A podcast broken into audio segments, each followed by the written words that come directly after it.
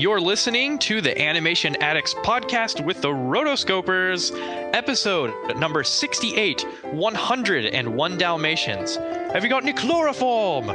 Not a drop. No ether, either. Either. Welcome to the Animation Addicts podcast with the Rotoscopers, Disney, DreamWorks, Pixar, Don Bluth, and everything in between.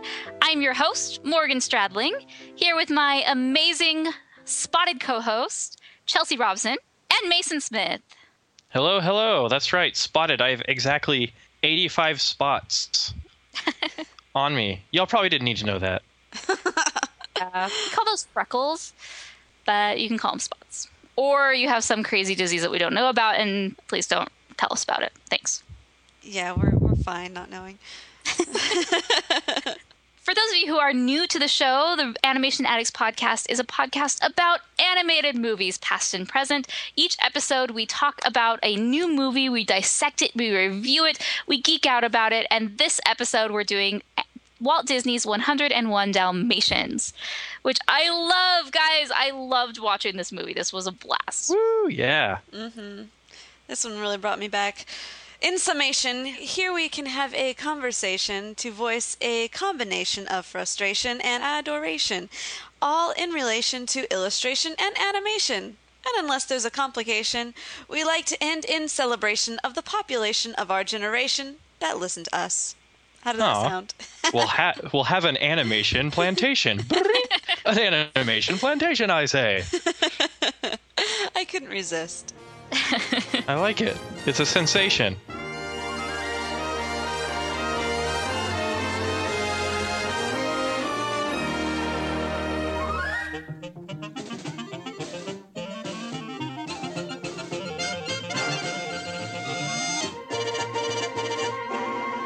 Well, as, as our listeners know, for news and reviews, you can check out rotoscopers.com because in these podcasts, we like to make room for nerdy couch discussions.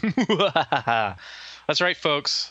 The segment where we literally sit on the couch and we talk about all things like any any random, you know, kind of crazy topic on animation, and we discuss it. We try to be as as uh, as unprepared as possible to keep the conversation pure and nerdy.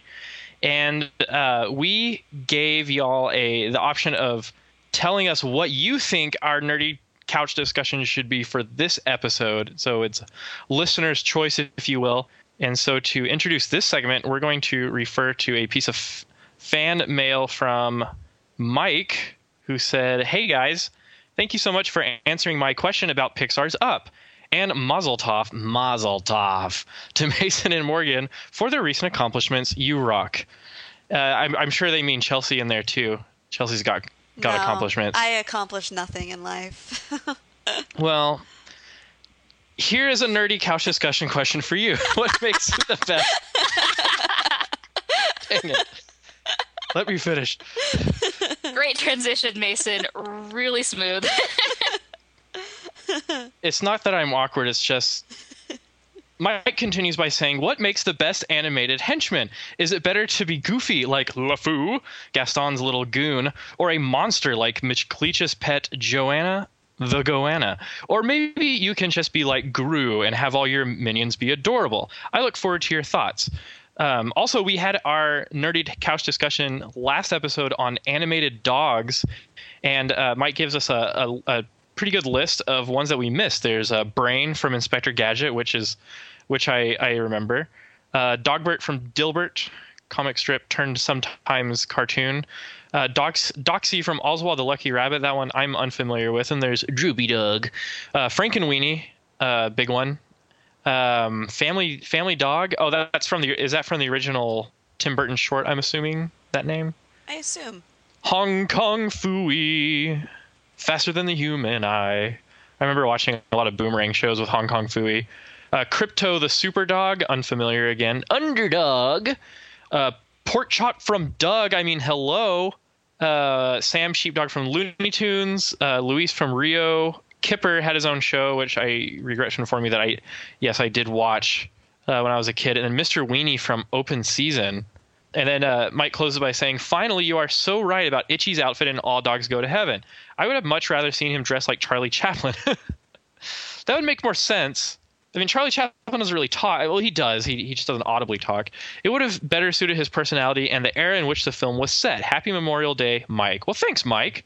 And in honor of your uh, question about the henchmen, we're going to dedicate our nerdy couch discussion on animated bad guy henchmen.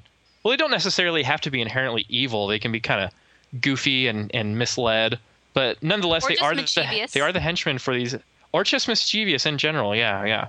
Let's start out with two from today's episode. Mm. Is Jasper and Horace. Are they good henchmen? Jasper, Horace! They're incredible. Jasper. I think they're a great duo.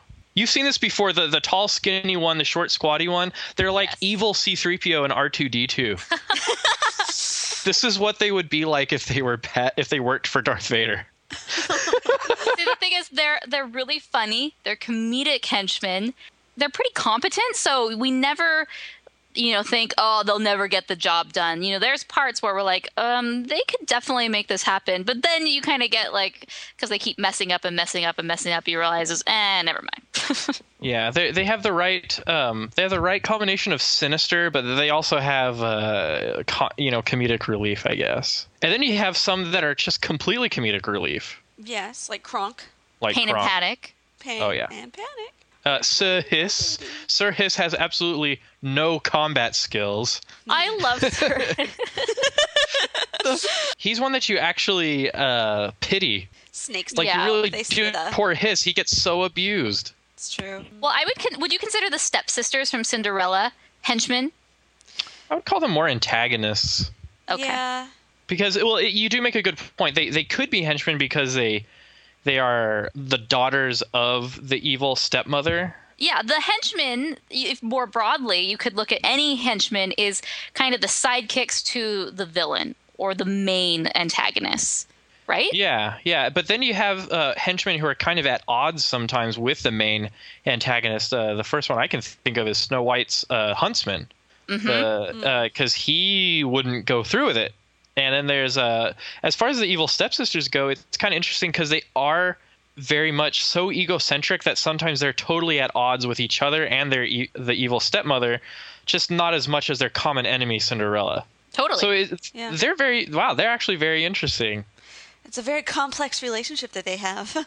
Very complex. Hey, you know who I think are some of the, the ultimate sinister henchmen are Flotsam and Jetsam from The Little Mermaid. there you oh, go. there's no humor with those guys. They're No. all business. They're, you know what we don't see? Are they electric eels or just eels? They're electric eels. I think No? they're just moray eels. Yeah. Moray eels aren't necessarily electric, but that would be cool if they had sinister electrocuting powers. Totally. And but they do kind of get electrocuted at the end. Could have so- fried old Sebastian. Zap, zap, zap. zap, zap, zap. Um, even um, Shenzi, Banzai, and Ed from The Lion King, they have their sinister qualities, but at the same time, they're hilarious. Absolutely. But Flotsam and Jetsam are just mean. Yeah. Um. You know, I think in Sleeping Beauty, the goons, Maleficent's goons, that are just Uh-huh, uh-huh. dorks. The orcs. We check all the cradles. Yep, yep. Every cradle. They've been looking for Ah! a baby. Yep, yep. They're like so proud of themselves for actually doing something right. and then Maleficent does that laugh that's like, uh, she's like laughing, and then she really hates it. Then you can tell she's has something really sinister going on with the with the laughing. Let's see. Um, just kind of flipping through this little database of Disney henchmen, at least. Uh, there's um. Don't reveal our sources. Oh, sorry. There's all sorts of pathetic ones. There's um, Mr. Snoops from The Rescuers, Wiggins from Pocahontas, uh, down down to uh, Molt, who's extremely incompetent. You get the henchmen that are kind of just stuck with the main bad guy. Yeah, but those are just as uh, important. Like these goofy, dorky, like the King of Hearts, and you know, just these dorky ones who are not helpful at all in any way. well, then you have somebody like Iago, which almost pushes a plot forward as well. Iago. Yes, he's a he's funny, but he also causes mayhem. Right. Oh, so I'm looking at some of these not not the popular main ones, but technically Thomas can be so- considered a henchman. Ken, Which, which Thomas? Thomas from Pocahontas. Yeah, I was like, Even though I Which always one's Thomas? Oh, is he the is he the little the softy one? he's the one who shoots Kocoum at the end. Oh, you're a poor excuse for a soldier and a slip shot. Well, the, the power of insulting someone will get them to do what you want. Chief from Fox and the Hound, Ken from Toy Story 3, Brer Bear from Song of the South. Oh, Brer Bear. Yeah, he's a good. He's a pretty incompetent henchman. oh, speaking of um, like animal sidekicks, there's Brutus and Nero. Are they above or below Flotsam and Jetsam when it comes to uh, what's a, scariness? what does above mean? That they are less or more? they're scary? they're they're a better henchman. I would say they're below. I still think Flotsam and Jetsam are higher than Brutus and Nero. You're too soft. What about Roscoe and DeSoto, the two Dobermans from Oliver? Oh, and from Company? Oliver and Company. Those are pretty bad. They end up dying too, don't they? I can neither confirm nor unconfirm. I can't remember. Maybe we have to do it. That was a yeah, yeah. one. Oh, um, there's a uh, Mr. Smee. Just what do you think you are doing? Putting it back like you said. I, don't, I can't do a Mr. Smee voice, but uh, I like Mr. Smee. I like. I like it. Mr. Smee. He just he just panics so much that he just does whatever anyone hands to him. So Peter Pan just hands him a pistol. Try your luck, Mr. Smee. And he goes right. Just he doesn't care. He just aims it straight at the captain. Hold it, you fool! it's one of my favorite parts of that movie. I don't know why. The poor guy is just so easily taken advantage of. He'll just be like, "Oh, a gun! I can shoot Peter Pan for captain. Okay, here it goes." So I'm thinking of some some recent henchmen from Disney movies. There's the Duke Hmm. of Wesselton's bodyguards, who ended oh, up not being that great. Brother. Yeah. Oh, brother. those guys are hold on. like no no offense to Frozen fans, but I just can't stand those guys. They're so pointless. They're Besides the mutton chops. They're decoys. That's all they're there for. Besides to uh, besides to d- display the the dangers of mutton chops, this could happen to you, kids. I have one more from Wreck It Ralph, Winchell and Duncan, the two Oh, the, young men. the cops. well, don't forget the um. There's the Stabbington brothers from Tangled who were just you know kind of they Oh. were they were kind of independent rogues, and then they get manipulated by Mother Gothel to be to be henchmen.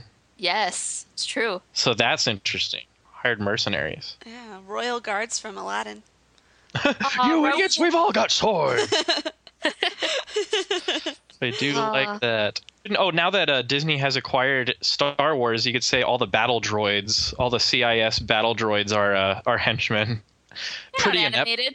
Yeah, they are. The battle droids are totally animated. But um, all right. Well, I guess that counts as VFX. Um, non-Disney, there's um, oh, there's all sorts of stuff. There's uh, oh, I really like Shark Tale by DreamWorks. There, there was the uh, Z- uh, Ziggy Marley played this uh, jellyfish. Yeah, that one was good. And then there was an octopus that worked for the shark boss who was this like standard uh, mafia um, squealer you know kind of type kind of like killer from uh, all dogs go to heaven you know he's like the hey boss type of guy you know Yeah. I'm thinking, have you ever seen um, The Venture Brothers? yes i've seen like two episodes So technically, the skin, the two henchmen in there, they're dressed like monarch butterflies. Um, they're called i hate the butterfly guy Skinny Henchman number 24 and Tubby Henchman number 21. Those are their names, and they're awesome. that's sad that's sad oh yeah sometimes uh, an antagonist has a whole army of henchmen like the huns True. um, Shan Yu's got a whole whole legion of henchmen. See, this could go way far. Are we doing TV as well or just movies? I- I- Animation. yeah, I'm thinking even um, Mr. J, Mr. J. Harley Oh, Quinn. dude, Harley Quinn's Oh, an excellent man. henchwoman. Okay, we need to do a YouTube video, one of the three of us, top 10 animated, top 10 Disney henchmen. And uh, and then we could do top henchmen. 10 Yeah, then we can do another one, the top 10 Disney duo henchmen where there's two of them.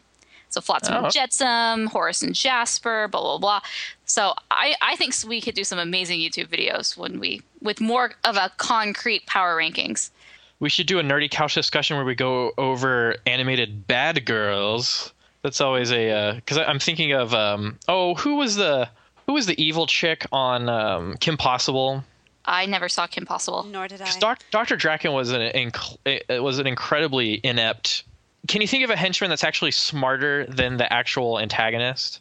Um, There's the there's the crow henchman for Zigzag, and uh, yeah, Thief the Cobbler. He eventually gets the best of him. He gets the last laugh, as it were. true, true. the the bookworm from Toy Story 3. I don't know I don't know why I like him so much. It was filed onto Lightyear. I like him. So, okay, so let's not talk about specifics, but so in your guys' opinion, what makes a good henchman? What's like the main qualities you look for? A henchman.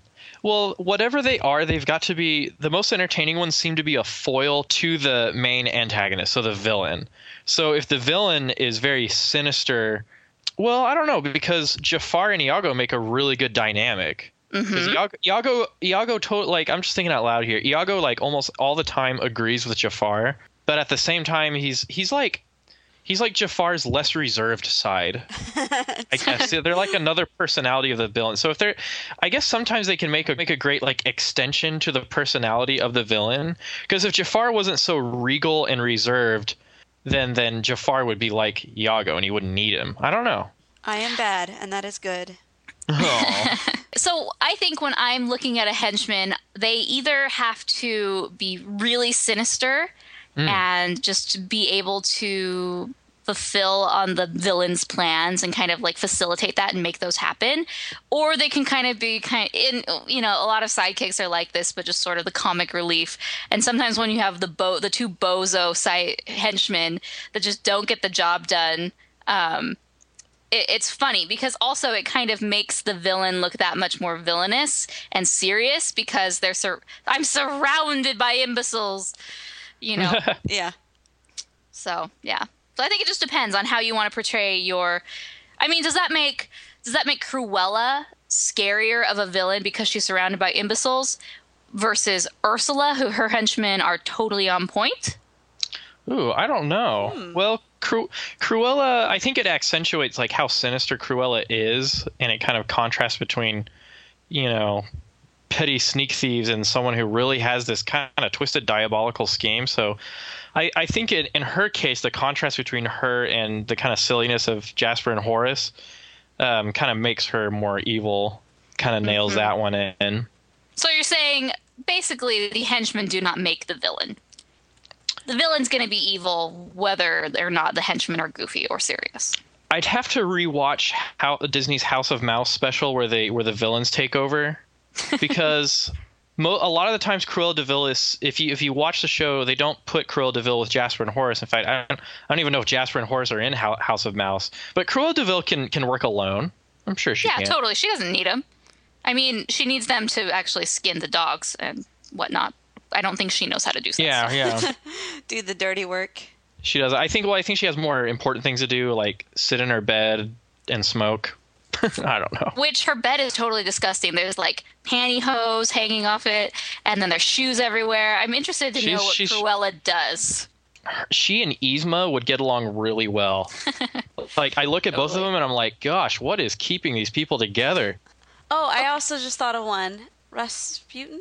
Is it Rasputin? Oh. Bartok. And Bartok, yeah.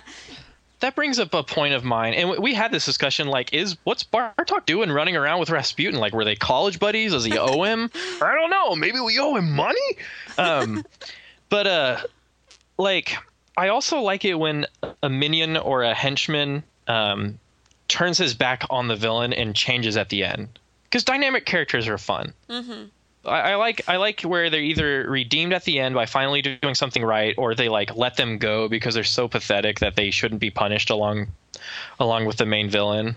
You're on your own. This this can only end in tears. I know. It's like what Bartok just realized then that Rasputin meant business and wanted to murder people, or was he just not bright? I, I don't know. He Maybe just he's a little mercenary bat for hire. He had his fill, and he's like, you know what? I'm gonna be a better person, or a bat. Or a better, a, be- a better bat. I'll be a, sy- I'll be a symbol.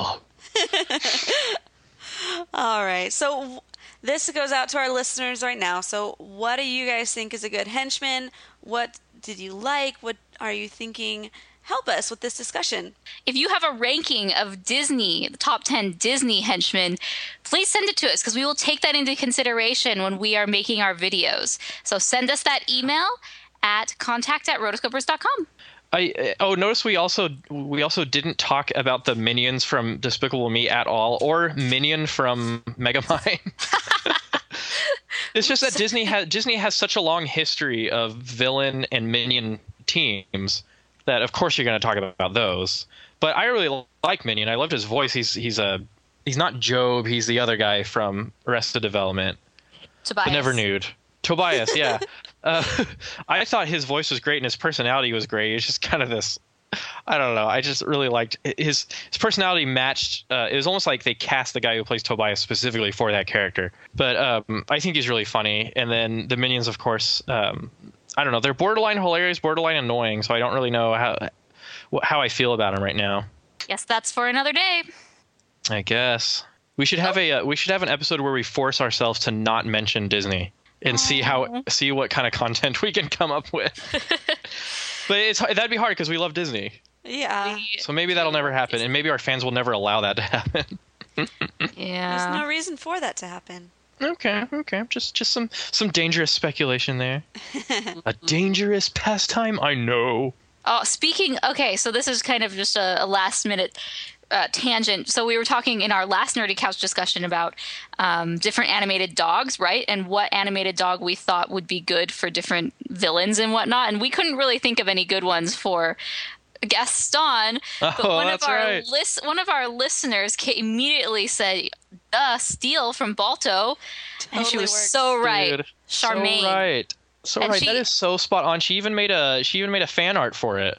Yes, I will include a link to that in the show notes because her fan art for it is perfect. I don't know why we didn't think of that, but thanks, Charmaine. it's awesome. Yeah, totally. Yeah, if you check out the belt and the collar, they work out perfectly. I was like, sweet. It's meant to be. check it out. Fate.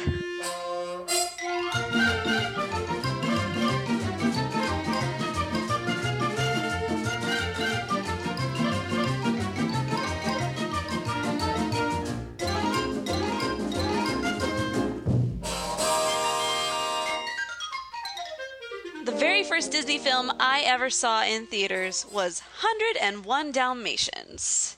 Ooh. I'm pretty excited about this because it's it's taken me all the way back to my earliest memory of Disney right now. 101 Dalmatians was to just general idea Disney's first modern animated film. That is, it's a modern setting, and it was uh, released January 25th, 1961. And uh, you might be confused as to how it is that Chelsea got to see it in theaters, and that was her first animated film. 101 Dalmatians was re-released to cinemas several times. Um, it's based off of a 1956 novel by Dodie Smith, also rewritten as a musical. So I didn't know any of this that it was adapted from a novel. And I like how it was rewritten as a musical. So it's just dis- standard Disney procedure to adapt every animated film it makes into a musical, like just on reserve, like just in case. Like, is there is there a Black Cauldron musical rotting away, like rotting away in an archive that we don't know about somewhere? Oh, Just no. like waiting for the opportune moment. For the first time, Disney on Ice presents the Black Cauldron. you know, it's like the scariest thing you've ever seen. Creeper comes out of you. Actually, I think they should take this a little further. They should make a live action movie called Cruella. It, it, it'll star uh, Helena Bonham Carter, and uh, it has to have Benedict Cumberbatch in it too because England. Uh, it, it can explain the tragic origins of a misunderstood fashionista who was driven to be evil by someone else, prefer- preferably a male, and we're supposed to pity her because of that. And it can be like this whole new reboot of a, of the franchise. They could even sell makeup that's that's based on Cruella And wigs. you know and wigs so this is just this is just my thing here you know so disney seems to be on this kick of, of rewriting their own history I, i'm being really being really unfair but i think because they have a maleficent coming out i think they should make a cruella to explain her origins It's true. No. Well, what It- she was misunderstood, Morgan. No, she is not. Why do we need to have a movie about a dog killer? She's, like, she's. I'm sorry. I you put love it that way. I love Wicked as much as the next killer. person, but I think Wicked started a very horrible trend of Really? let's make let's make our villains uh, personal. Let's see the other side of the coin. What drove them to their madness? And they're actually really relatable, and you feel for them. And actually, they're not that bad. They just had bad intentions. Blah blah blah. So Maleficent, we're gonna find out like she's super awesome, and we're all gonna love Maleficent after this. It's gonna take her down a notch in the villain super ranking poll because we're like, Which oh well, so actually, she wasn't that bad. And now with What like Cruella. How are they going to? They're going to totally change Fantasmic over at Disney World. Exactly. They're re- rewriting their history, and I don't appreciate it. We don't need to know about Ursula and her backstory. We don't need to know about Gaston and how like he was actually bullied as a child. We don't need to know about can Jafar, even though we did see Jafar. Oh, with um, StarKid's Twisted, their musical about it, um, kind of it basically does what Wicked does, and says like, oh, what really happened, and it's actually really funny, but it's really vulgar, so I wouldn't recommend it personally. Um, but yes, anyways, rant, rant, rant, rant, rant. No, No, ep, ep, hashtag epic Morgan rant. Oh my gosh, I'm so glad I opened up that can of worms. I, I um, I totally agree with you, Morgan. I, I, I think Maleficent. I think the premise of Maleficent is a little silly. Um, and uh, I, I don't know. I, I, I just think it'd be funny. It- it- they should make a they should make an Ursula movie. You know, they could be a song. You know, once I meet the sea wizard. You know, they could they could have that.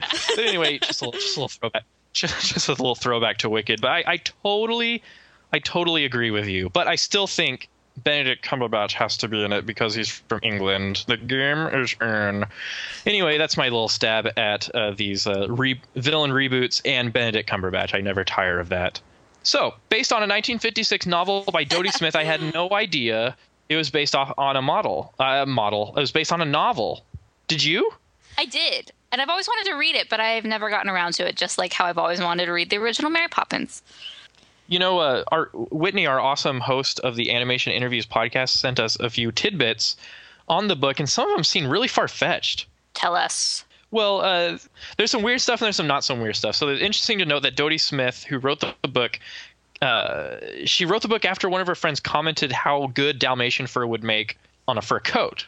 So Dodie Smith ac- is actually Cruella. Like she had a little Cruella in her. No, her friend was. Her friend was Cruella. Oh, her friend commented that. Okay, okay, that makes sense. She's like, I would love to make this happen, but it's illegal, so I'm just going to write a book about it.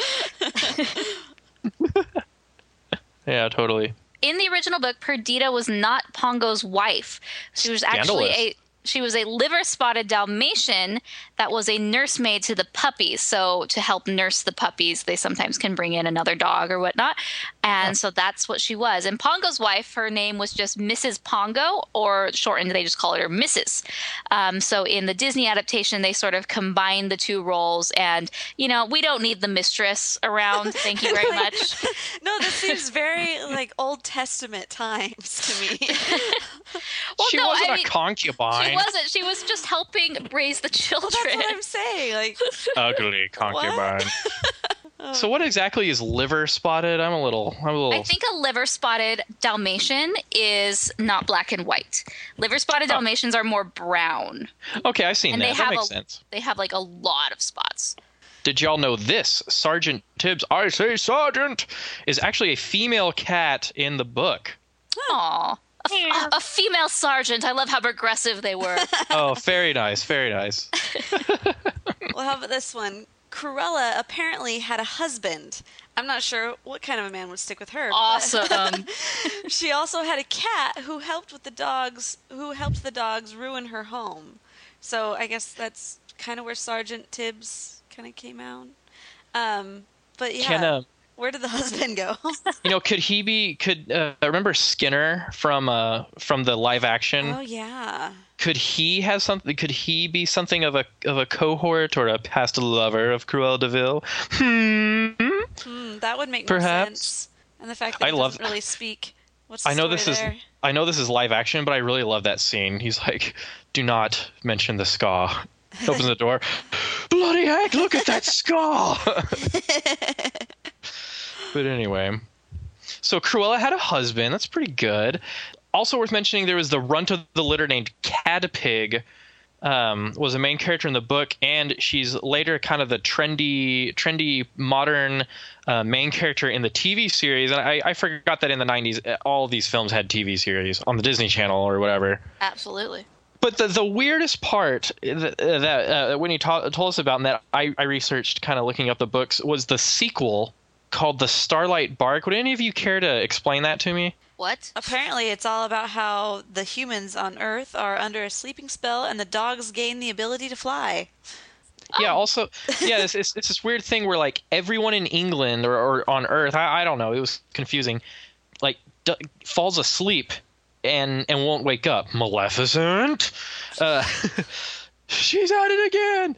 Um, there's like a weird council that the dogs of Earth do, and Pongo leads it. Like apparently he's a top dog, and they decide whether to stay on Earth or to go to other planets and populate them. I'm I'm not kidding, folks. Oh my god. And this is where the 101 Dalmatian series died. Okay, that's why we don't have any more books because this sequel, enough said. Pongo, I'm going back to my home planet now. Do you have something to say? yes, as a matter of fact, I do. I'm going back to my planet now. From the name that means magic in entertainment. This Christmas, Walt Disney brings you a puppy. Or two. Uh, no, no, no. Ten. Eleven. It's fabulous! And a woman who will stop at nothing to get them. Fifteen puppies. How marvelous. All of them. Here, dog. She's a devil. Oh, a witch. All Wait a minute, wait a minute. Six more. Plus two is 11. Thirty-six over here. 36 and 11, that's what? Why is that, Mr. Dad? Nin- 99. Have you ever seen so many puppies? A hundred and one? I'll take them all, the whole litter. It's a hundred and one against one. They're somewhere in this village and we're going to find them. But when the one is Cruella de Vil, then the odds are even. Birdie, watch out! Walt Disney's 101 Dalmatians. It all adds up to the gift of magic from Disney this Christmas. You don't say. Oh, balderdash. So actually, uh, yeah. So let's let's wind the clocks back a bit. Um, hashtag the Joker, and and let's talk about the production for 101 Dalmatians because it's fascinating. This is something that I first learned about when I was studying 2D animation at Brigham Young University. When talking about production for this film, there's one word that you need to remember about 101 Dalmatians, and that is Xerox, folks. Let's take you back to night. machine. Yeah, that's the that's the copy machine for those of you who don't know what a Xerox is. that's true because we don't really have. you know we, we have we have days. fan we have fans that um, haven't watched the original Star Wars trilogy. So I for apparently we need to clarify these antiquated uh, terms. Xerox, 1959. After Sleeping Beauty, Walt Disney uh, feared that he would have to close down the animation department at Disney Studios because apparently Sleeping Beauty failed at the box office. Of course, you know we don't see that now, you know, but uh, apparently it did poorly. And uh, Walt Disney lamented that he would have to close down Walt Disney Animation, but he really wanted to keep going with it because that's pretty much what Disney was built on in the first place. So enter Ub Iwerks. That is the name of an animator and co-creator of Mickey Mouse. Um, I was about to say Larry the Cable Guy, but it's actually Oswald the Lucky Rabbit. I don't know why that almost came out of my mouth. Ub Iwerks was working in their uh, special processes department. He discovered how to use a Xerox copier and basically photocopy the animator's drawings directly onto uh, the transparent animator's cell. So that'd be like the equivalent of filling a copy machine with transparencies and uh, just copy drawings onto them. So what happens in in uh, cell animation is you have your penciler, your inker, and then your cell painter. And um, the inking process was so time consuming and expensive that uh, they they it basically had to shut down. But what saved Disney Animation Studios is Ub Iwerks's technique of using the Xerox method to bypass the entire inking process. So if y'all are following me, they use Xerox copiers to basically copy drawings onto animation cells and then they would go straight into painting. So this made animating literally scores of spotted Dalmatians, spotted hyenas, a lot easier. But it also led to that scratchy pencil line style that you see in Disney animated films from that era. So I'm talking Jungle Book, Aristocats. You guys know what I'm talking about? Chelsea, Morgan. Absolutely. This, these course. these Xerox era films have such a unique, cool look to them. I, I know they did it to save costs, and some people complain that it's not as good looking. But Yeah. for this time period, it's just so iconic that it just added a different flair to it that I love. I love, love, love. Even though Walt Disney hated it. Oh, totally, totally. Uh, I watched the making of 101 Dalmatians last night, and he didn't like it at first. He wanted to go back to that classical. He, he was a romantic. He wanted to go back to that classical, you know, very soft, romantic color and light and emotion design of Sleeping Beauty and Cinderella. It's it's not that they went from an angular character design to a non-angular or or vice versa. It, it always had that kind of angular um, shape form.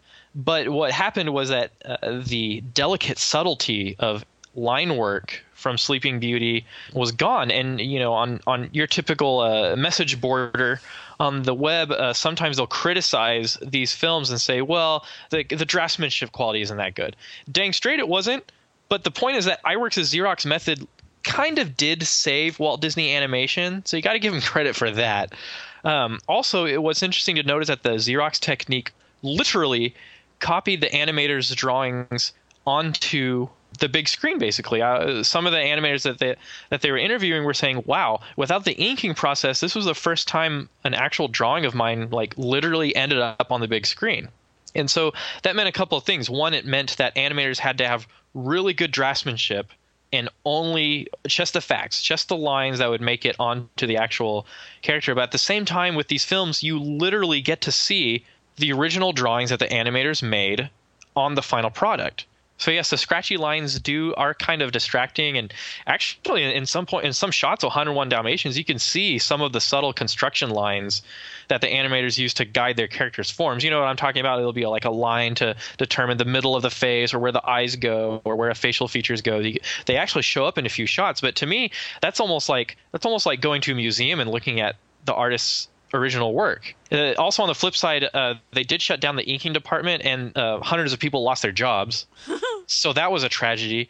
But at the same time, it was this is kind of this weird dichotomy of a business choice that did save Disney Animation, in my opinion, in this this humble animation student's opinion, it did get them going and get them through uh, those years. Of course, there was further further decline that led to the Renaissance, but I think it's all bi- part of the bigger picture. And, and and all these points can be debated, but that's that's pretty much what I got out of all this. Long live Ub Iwerks. yes. Good job, Mason, for, Yeah. for doing Yeah, that. so that- um, I will students. Include that my that featurette, um, the making of 101 Dalmatians, in the show notes, so you can watch that at rotoscopers.com/68. But yeah, there's it's just so fascinating this process, and like we were mentioning, um, Walt Disney hated this look, He especially. Um, you know the background scenes because they kind of were able to apply a similar technique to the backgrounds so they weren't Yeah. that the classically painted watercolor whatever they were a bit more sketchy because they were able to kind of create a cell that had the outlines of the backgrounds and apparently Walt Disney did not forgive Ken Anderson for doing this. And, you know, mm-hmm. Walt Disney wasn't as involved in the movies at this time. Um, and so he was there for kind of like the story pitches, but everything else, it, it really wasn't as um, controlling as he was for previous. And so uh, Ken Anderson, who did the backgrounds, said that he felt very depressed that Walt didn't talk to him. But Yeah. Walt eventually forgave him in 1966, a few weeks before Walt died. Yeah. And um, I like. I'm just going to quote it because Anderson has an interview and he says he looked very sick. I said, "Gee, it's great to see you, Walt." And he said, "You know that thing you did on Dalmatians." He didn't say anything else, but he just gave me this look, and I knew that all was forgiven. And in his opinion, maybe what I did on Dalmatians wasn't so bad. That was the last time I ever saw him. Then a few weeks later, I learned he was gone. the feels the feels It- it- it- that's that's also kind of a cool little tidbit talking about the relationship between Walt Disney and his animators and how much Walt cared about the animation. Yes. For me, I love the art style for 101 Dalmatians. Uh, in the in the same documentary, Andreas Deja, animation wonder, described it as Picasso coming to Disney, and I, I don't think there could be a, any more of a perfect description.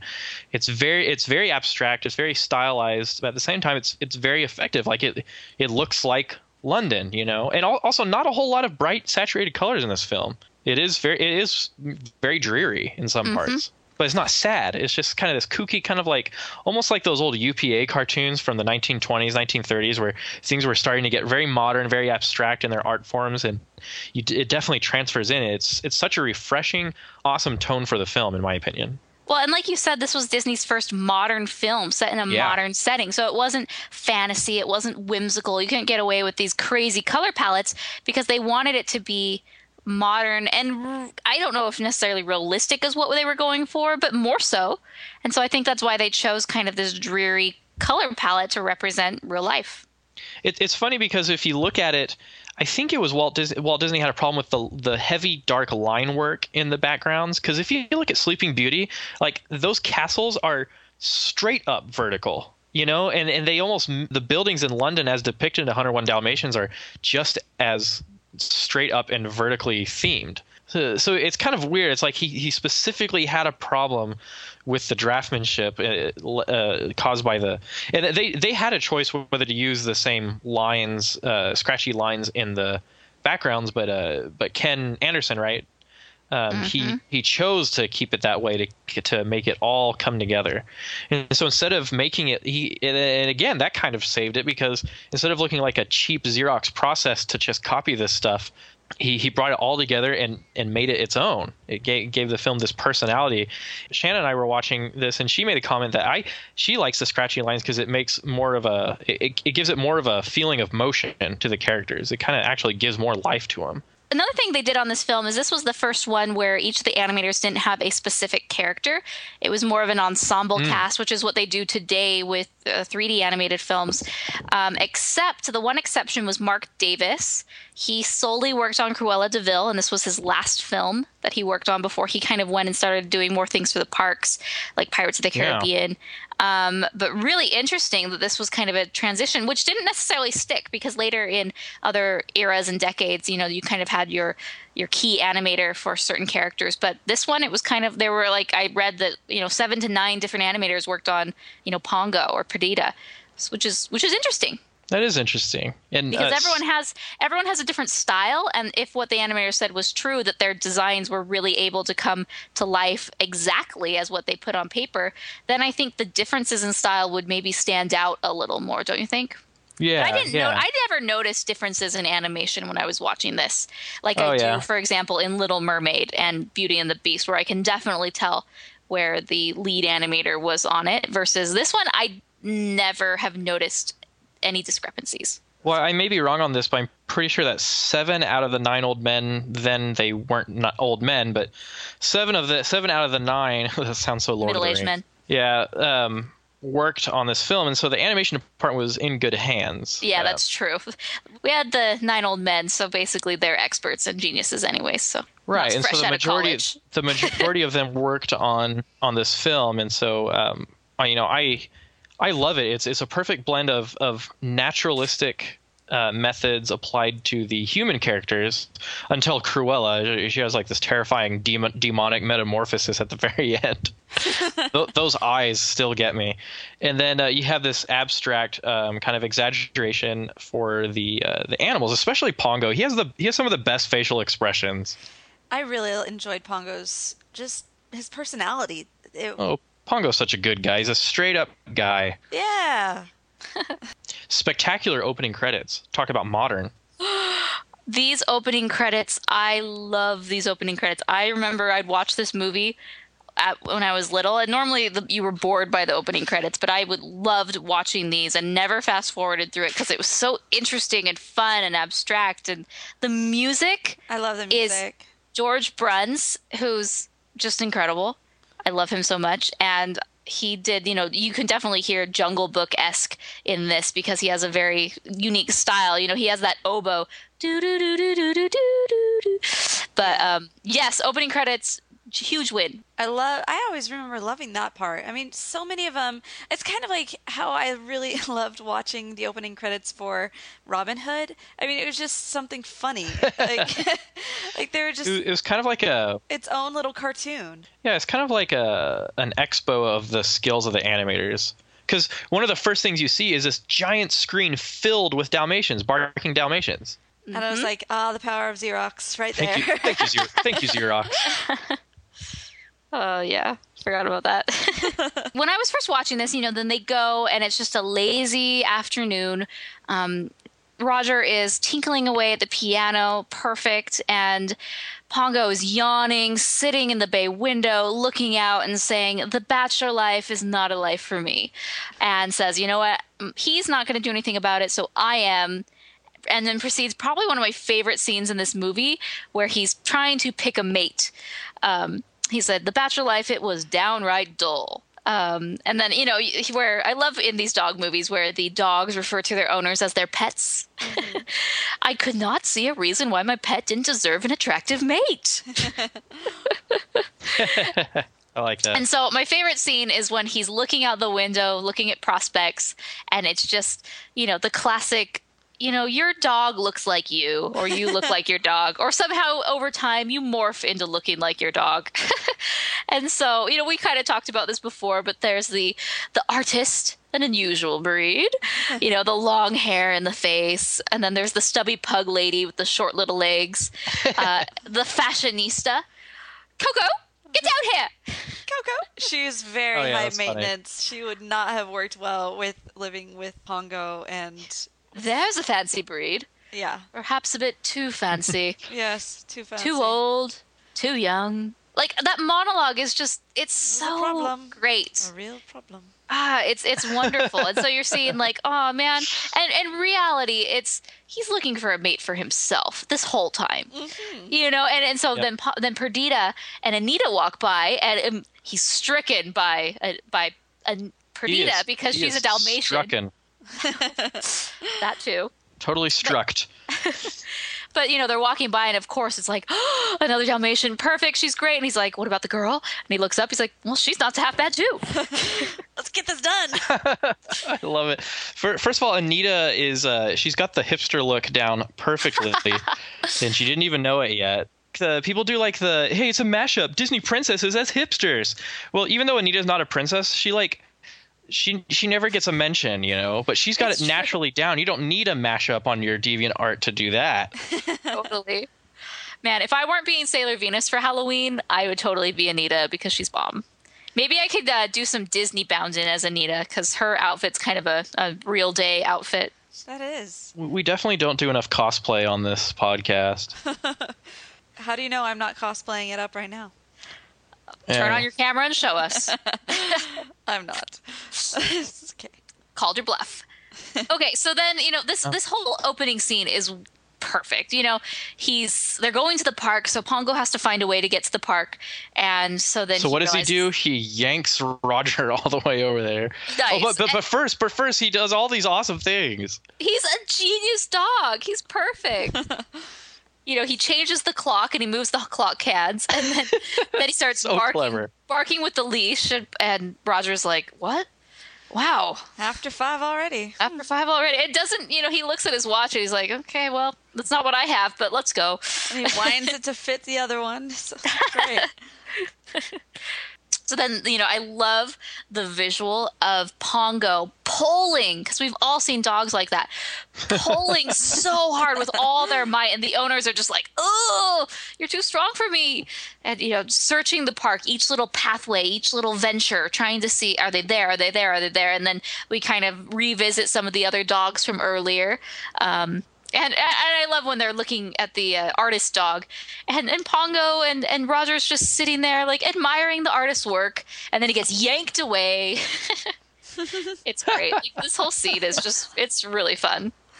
Well, and then he finally finds Anita and Perdita, and he's like, "All right, change it, change it up, act all cool, okay."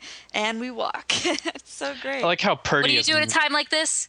off Strut. at first. Perdita totally doesn't buy it at first. yeah, I know. Just Anita. Perdita is an amazing, nice dog. She's sitting there. The owner's reading her book. She's sitting. She's not impressed. And Pongo's like, crap, this isn't working. Yeah, but for some strangely reason, Sh- They left. Wonder Yeah. why. Yeah. Noisy, annoying dog. Woof, woof, woof. So then Pongo's like, heck no. Um, you're not getting away from me. And then he runs and he ties them up. And you can tell Anita's super irritated. And then the worst happens and they fall into the water. oh man. It's But sad. yeah, Perdita, she, she- Perdita like wants to save Anita, but at the same time, she just kind of, you know, ruins her clothes. Jane, what was that? Oh, my new spring suit and my new hat. Please, just go away. For real. She's like, Great start to a first date. just go away. but what saves it? The The hanky. handkerchiefs. The hanky. Here, take mine. And then How is that funny? That was the thing that when I was Because up, I was both like, of theirs are because. He both cared. He cared. He cared. Of, he cared for her, so he he gave her his handkerchief. But they're, they're both soggy. So, I mean, what are they gonna do? And Anita's pretty good natured. I mean, that was a pretty pretty good pretty black early black flag for red flag for uh for Roger. Well, the next thing we um, okay, so then you know, then they start laughing, and then Pongo's like, "Yes, this is gonna work," and then that gives Perdita the okay that okay, you know, now I can like you, and and then cue Pongo's googly eyes. Yeah. they like flop up and down, kind of like a lava lamp. It's like woo woo woo. and then fade into the church get a- scene. Um, are they not popular? They have no friends. No one's there. Did, Did they, they- just? Did they elope? That's what I was thinking. I always thought that they eloped, maybe, but at the same time, like, why would you elope like that? I don't know. I don't know. Like you don't what? know the backstory. Well, normally when people elope, they go to like a courthouse or something like that. But this one, they actually went to a church. They're classy. They're classy, yes, but I'm thinking if you're going to go to the trouble of going to the church, you might as well invite a few friends. Now I'm not sure because um maybe it's just a different angle, you know, in the church. They just I don't know. It's kind of weird. We have to learn about the backstory. There's not enough character development. I'm kidding. So spring forward, who knows how many weeks or months ahead, and Perdita's pregnant. There she goes. Hey, it's the way. It's the circle of life. I love that fact that they're in this little little cottage, not a cottage, but it's like a It's townhouse. a little flat, yeah. It's like a townhouse type thing, but it looks so cute. And I like how Pongo's like, it's just perfect for two couples just starting out. I'm like, that's so cute. Oh, yeah.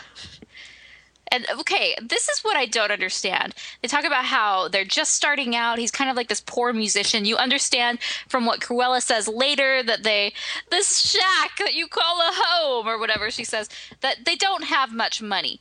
If that's the case, why do they have a housekeeper? How can hmm. they afford a housekeeper? Maybe she's just doing it for room and board. I don't know. I don't know. It's a bit suspicious to me. It's a bit suspicious. Unless that's just what everyone has, like, oh, even if you're super poor, you have a housekeeper because that's just what you do in London in 1960s. But I'm a bit suspicious. So, anyways, um, and what is her name? Nanny? Nana? Nanny. Yeah, just Nanny. Um, uh, so then we move on to. Uh, he's writing his songs and he sings you know cruella is at the door and he's he kind of has this melody first my dear and then the lyrics so he's working on the melody and then discovers the perfect lyrics just for him Cruella de Vil, Cruella de Vil. And like right as she's coming up so spider like up to the window of the door. It's very nice. So I have this soundtrack, and you know what I love is that they have a demo of the song, which I I'll sing a little bit and then we'll play the song so you guys can hear it. But it's um it's called Cruella de Vil nonsense version, and it starts. Nobody likes you, everybody Yes!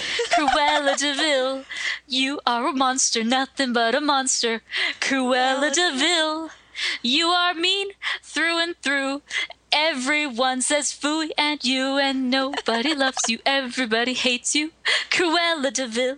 So I'll play that so people can hear the real version.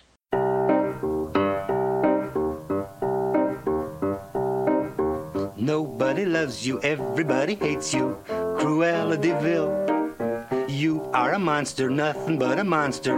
Cruella de Vil. You are mean through and through.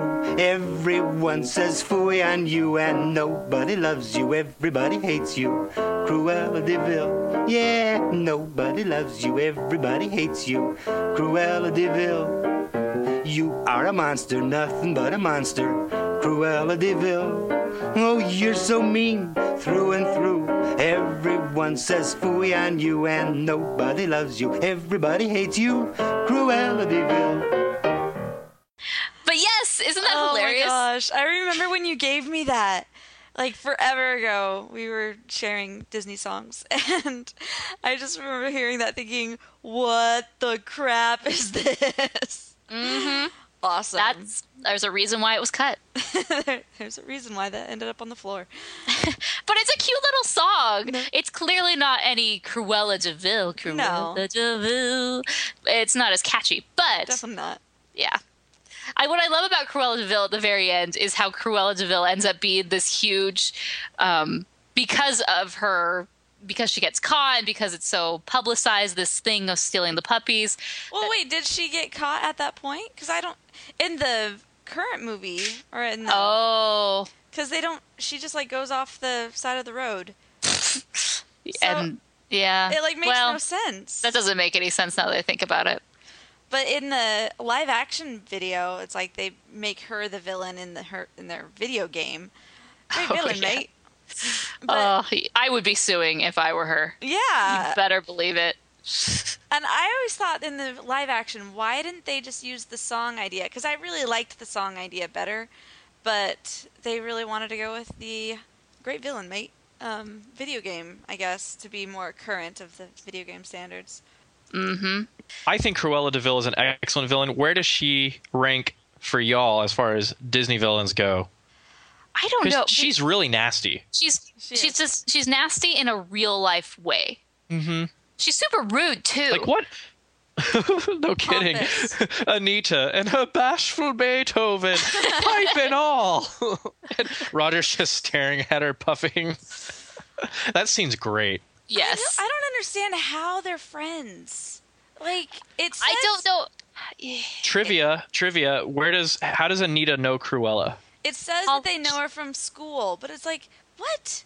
Why were Maybe you they not were. Maybe they were friends? roommates. Maybe First she off- became the overly attached roommate. Well, that that, like looks like mooches she's off of everyone. Cruella looks like she's 20 years older than Anita.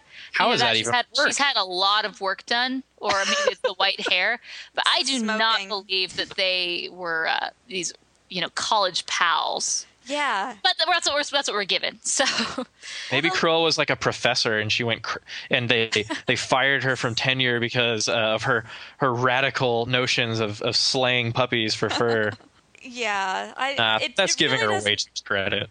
I do like the exposition in the live action version. It really does set up the the relationship between Anita and Cruella, and also the reason why Cruella would want a Dalmatian puppy fur. Mhm.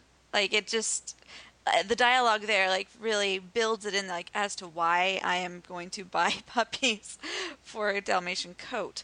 Like here it doesn't. It just says that she, I worship furs. After all, is there a wretched world who doesn't? And it like shows the smoke going around the picture of Dogs. Pongo and Perdita. So Perdita, so you do get it, but She is. Perdido, it's a new a I new version of, of chips. She she she I thought of that exactly right when I said it too. I was like, oh, switch now. Dang it. She's she's terrible. Anita's like, "How are you, Cruella?" Oh, miserable, darling, as usual. Perfectly wretched. But lost this wretched, wretched pen. um, she's she's very scathingly rude. I, I love her um her standoff with Roger. You know, never. What? We're not not selling the puppies. Not a single one of them. Aw, Do I make myself great. clear? She's like, you. All right, take the little beast for all I care. Do what you want with him. Drown them. I warn you, Anita, we're through. I'm through of all of you. You'll be sorry, you fools, you, you idiots. Boy, every everybody calls each other an idiot. Yes. in this movie. Everyone Must be a. British thing. Even even Roger calls Pongo an idiot. Oh. Like they, it's just this is the word of the of the movie. Everyone calls each other an idiot. Well, in the last movie we watched, All Dogs Go to Heaven, everyone said stupid, and in this Oh, movie, everyone stupid, everyone yeah. says idiot. there we go. So we're on our filthy language uh, track on the roast. Uh, next episode will be Fritz the cat, so better uh, lock up your kids for that one. Oh man. It's like the running joke of the movie we're never gonna do. Actually, in general, okay, this this movie's really good. For one, you got a great antagonist, a great villain, excellent villain, mate. But you've got the suspense, and you really care about these puppies because they're they're, you know, fifteen puppies, and then and then fourteen. We lost one, and you're like, no. It really pulls at your heart, and then um, the old, you know, the old uh, massage the puppy until it revives thing. Actually, my, my dad literally did that to a, a, ki- a kitten who he called it jump starting. He calls it jump starting the, the kitten or the, the puppy. So we just kind of give him a little, just a little agitation to get him going. Yeah, this movie introduced me to the fact that yeah, you can jumpstart a, a newborn pup. Good to know. I will lock that away for later. Yeah. So was that Lucky or Rolly? I don't know because there's a couple of named That was lucky. Dalmatian puppies. Yes, can you Oh, that name? one's lucky. There are six names. Do you know what they Do you, are? do you hear that, Freckles? Dad wants us to get dirty. Mother, should we? So we got Freckles, Mm-hmm. Rolly, Lucky. Um, ooh, Penny? I'm. Penny.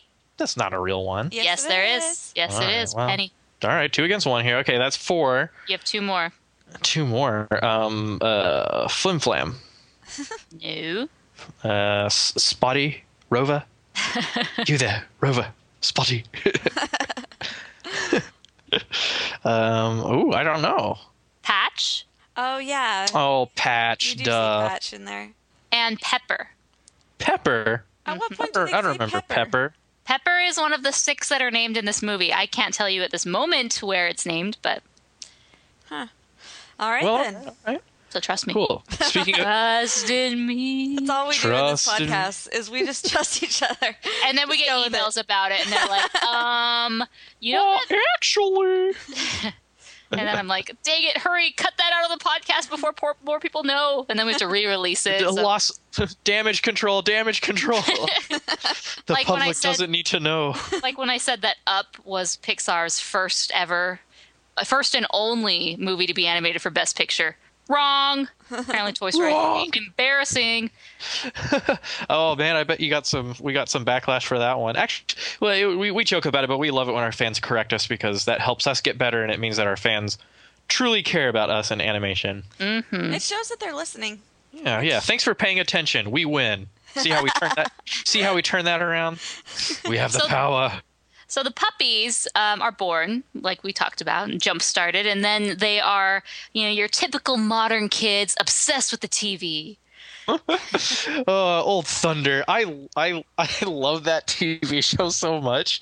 I love it when it looks like it's curtains for Old Thunder, and then uh, it's like he'll he'll pull out of it. He's just got it, and then I love that. This is my favorite mo- moment in the movie. That look that Thunder gives when he's alive, and he like grins and looks back at the bad guy.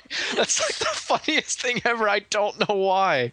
Oh oh, backtrack backtrack. Um, is the flower animation is that the villains watching that or is that what the No, that's they're, later. they're watching the flowers dancing that's After. later before what's my crime oops gave away the trivia again okay They- so never mind backslash the backtrack first of all i love uh, how they're all getting scared when the bad big bad guy you know comes after him. it's so funny i love that stuff old thunder come on thunderbolt Come on. Canine Thunder- crunchies can't be beat. They make each meal a special treat. You can be a champion too if you eat canine crunchies. Okay, now remember trivia. friends Who now sings remember that friends. song? What famous vi- Disney per- person? I guess I don't know if this person did very much, but they did a voice. Who voiced it? I don't know. Oh, I don't know. Like, John, just- I don't know. uh, Walt Disney. it is actually Lucille Bliss who voiced Anastasia in Cinderella. Oh, you're kidding me. I'm not kidding you. That makes sense. Screechy So- voice. I, well, I, you would think like, hmm, Anastasia, I wouldn't let her sing. Nightingale. That Ah, ah, ah, ah. She hits Oh, her. she- They, they hit each other with a flute. That's gotta hurt so bad. Any, anyway, good tangent. But yeah, that's really cool. I, I love the guy at the end. Now remember, friends, just send five. She like it turns it off. I also like their. Uh, He'll get that yellow livered. Uh, where did you hear such talk? Certainly not from your mother. Anyway, I I love that, and then uh, we better uh, better get it out soon if we're gonna go on the W A L K. It's like the same trick we use against our our dogs. I ha- we have to spell out certain words for Jane because she's smart. She'll pick up on words like that. Yeah. and I love how the puppies are like, yeah, we know what that means. Can yeah, we know what that Can means. we, We want to go on the walk too. And uh, could you imagine walking 15 puppies? First off, I Okay. that's an adventure. I would love to do that, but at the same time, having to do that every day. Oh, Yeah, when I There's, lived there's people that do that. yeah, when I lived in New York, one of my roommates was actually a professional dog walker. So yeah, I can imagine. It's it was funny to watch her.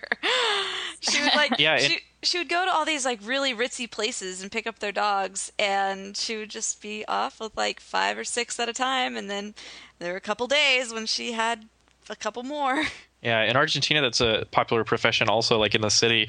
And for and I don't know how they do it, but they get all the dogs to behave. It's nuts. Hmm. Interesting. Most in most interesting indeed. And then uh I love it. Um, Roger and Anita are walking by by that by the moving van, and uh, the newspaper comes down and is like, "Oh, yep, bad guys right there." Yeah, I love introduce how our um, henchmen. Roger's legs don't even fit in that. That uh, we're from the gas company, electric, electric, electric company. has a typo. I love that on their briefcase. There's like a little like caret to insert a symbol, and they insert an R. I'm like, oh right, real, real convincing. I love it. Good, good evening, ma'am, madam. We're here to fix the wiring and the switches. I Yeah. don't care who you are. You're not coming in here. Not with the Not with- Mister and the Mrs. gone. Uh, I I love their their hostile takeover of the house. They just it's so funny. Roger just laugh. It's so funny. Can I just say this movie is very, very quotable. Yeah. As I was watching, I was like, wow, Oh, I know every line, and every line in here is perfect for some sort of quote, some sort of She's- this or that. She's it's a right on the little level. ta- She's a right little daughter. What did she say? uh, this is on the level of uh, Robin Hood, in my opinion. Yeah, it's pretty close. Quotableness. Yeah, yeah. It's so funny. I knew it. They went off. They made off. I bet they made off with the good silver. I bet they took every last. the puppies! They're gone. The Patch, puppies are. Lucky, Rolly. Those scoundrels! They stole the puppies. Police! Again, I'm not quite sure how they can afford these puppies if they were struggling as it is, and they're not selling them. That's the crazy thing.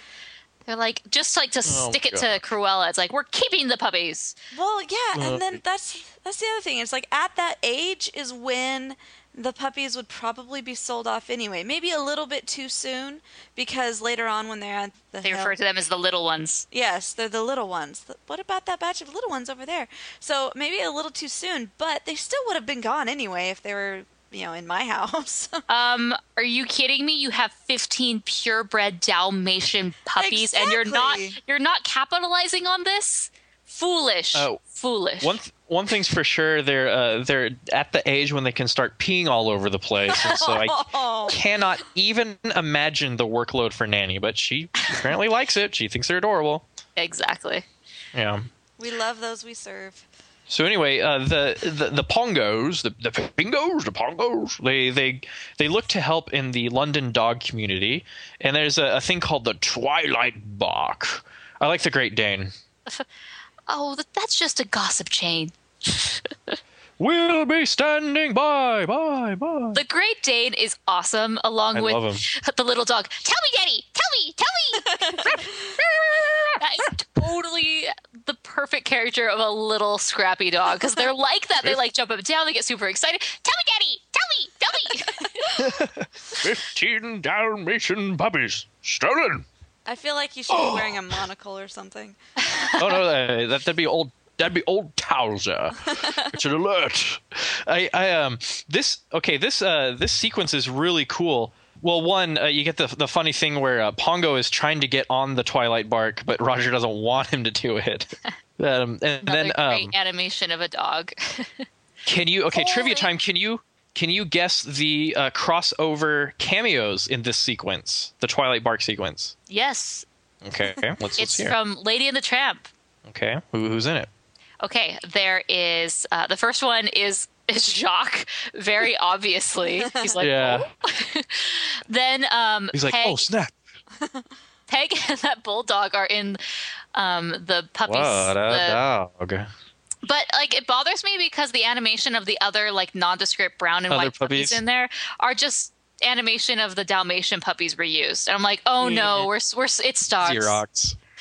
So yeah, and, and then um, Lady and Tramp apparently can be seen at the very very end. But It's like their I think I think I think it's just Lady. oh okay, You, you can see Lady for just a second. She has her back to the camera, then she turns around. You can t- totally see that as Lady. I don't know about Tramp. I'd have to double check. yeah. Yeah, yeah. Don't also, quote I- us on that, people. Don't. also, I didn't know this, but uh, apparently Roger and Pongo are in Oliver and Company. I yeah, did not know that. I remember something like that. hey, gonna- we're veering gonna- away from our current episode to a future episode. Oh, oh, oh, sorry, sorry. We won't have any good material. Just kidding. Yeah, they're totally in it. Uh, anyway, yeah. So the Twilight Bark, uh, I love it when all when you, you get the huge wide shot and all of London is in chaos with these dogs barking. He's like, there's like there's one guy. Ah, shut up, quiet. Will you be quiet? See, so many So great funny. scenes. Yeah, and then we no. realized how big Canine Crunchies actually is. It's the largest neon sign there at Piccadilly. Yeah, it's, it's, it's totally a thing. Either they, they produce in that town, or it's just a really big deal. They got a lot of dogs there.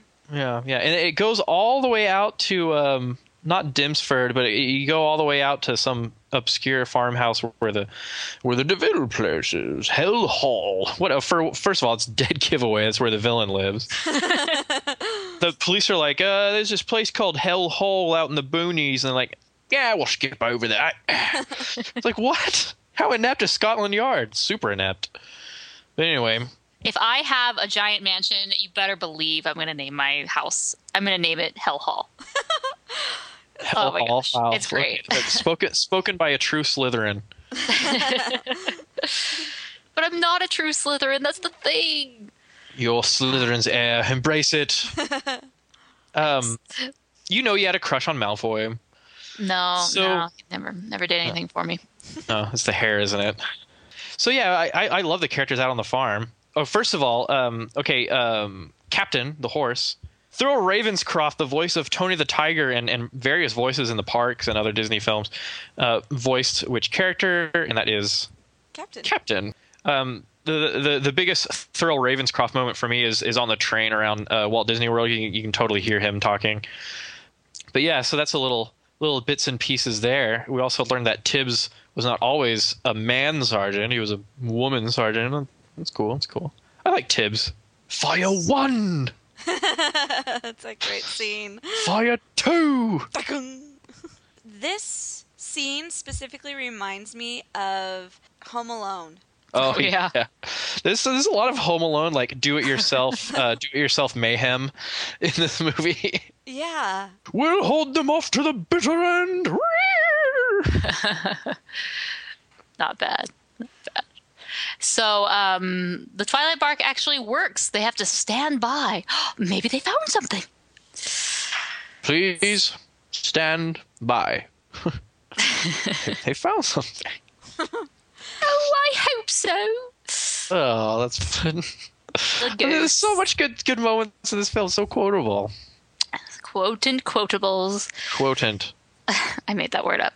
So, okay, so then Sergeant Tibbs sends over, and holy puppies!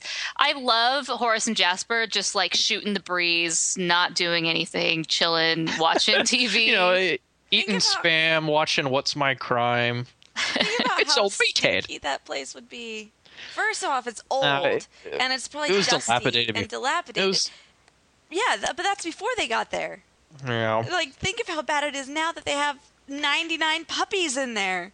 Mm-hmm. Hey, I got 99 puppies, but I'm just kidding. Little Daisy. But So- this TV ain't one of them. when they're watching the TV and that flower like t- sequence comes on, uh, most people Yeah. think that it is the Disney short Flowers and Trees from 1932. That is incorrect.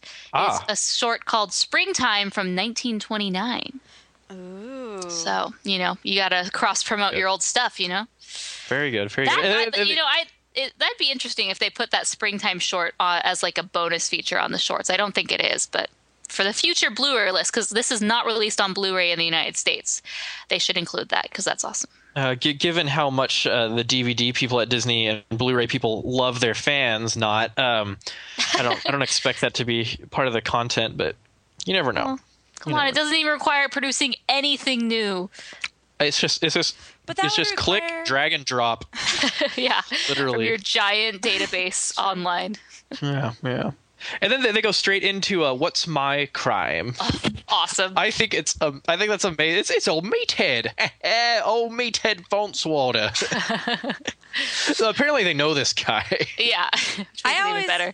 I always assumed he was an accomplice in one of their schemes that went awry, and like he's the one that got caught, but not. Oh, that's funny. them. It always bothered me that we never found out what his crime was. Uh, Did you- Did you do someone in? It's like, did you say kill Uh, someone? She's like really We- we- we're awkward running about out it. of time. yes, I like. Um, I think it's so funny that they like animated that entire segment, and they're like, "How long? Uh, how long were you at large?" Or how? He's like, he's like count. He's like counting his how long his sentence was, and he's like having a really hard time counting on his fingers. So Uh, do you guys know what what this is a parody of? Uh, I think it's "What's My Line," although I'm not familiar with, with it.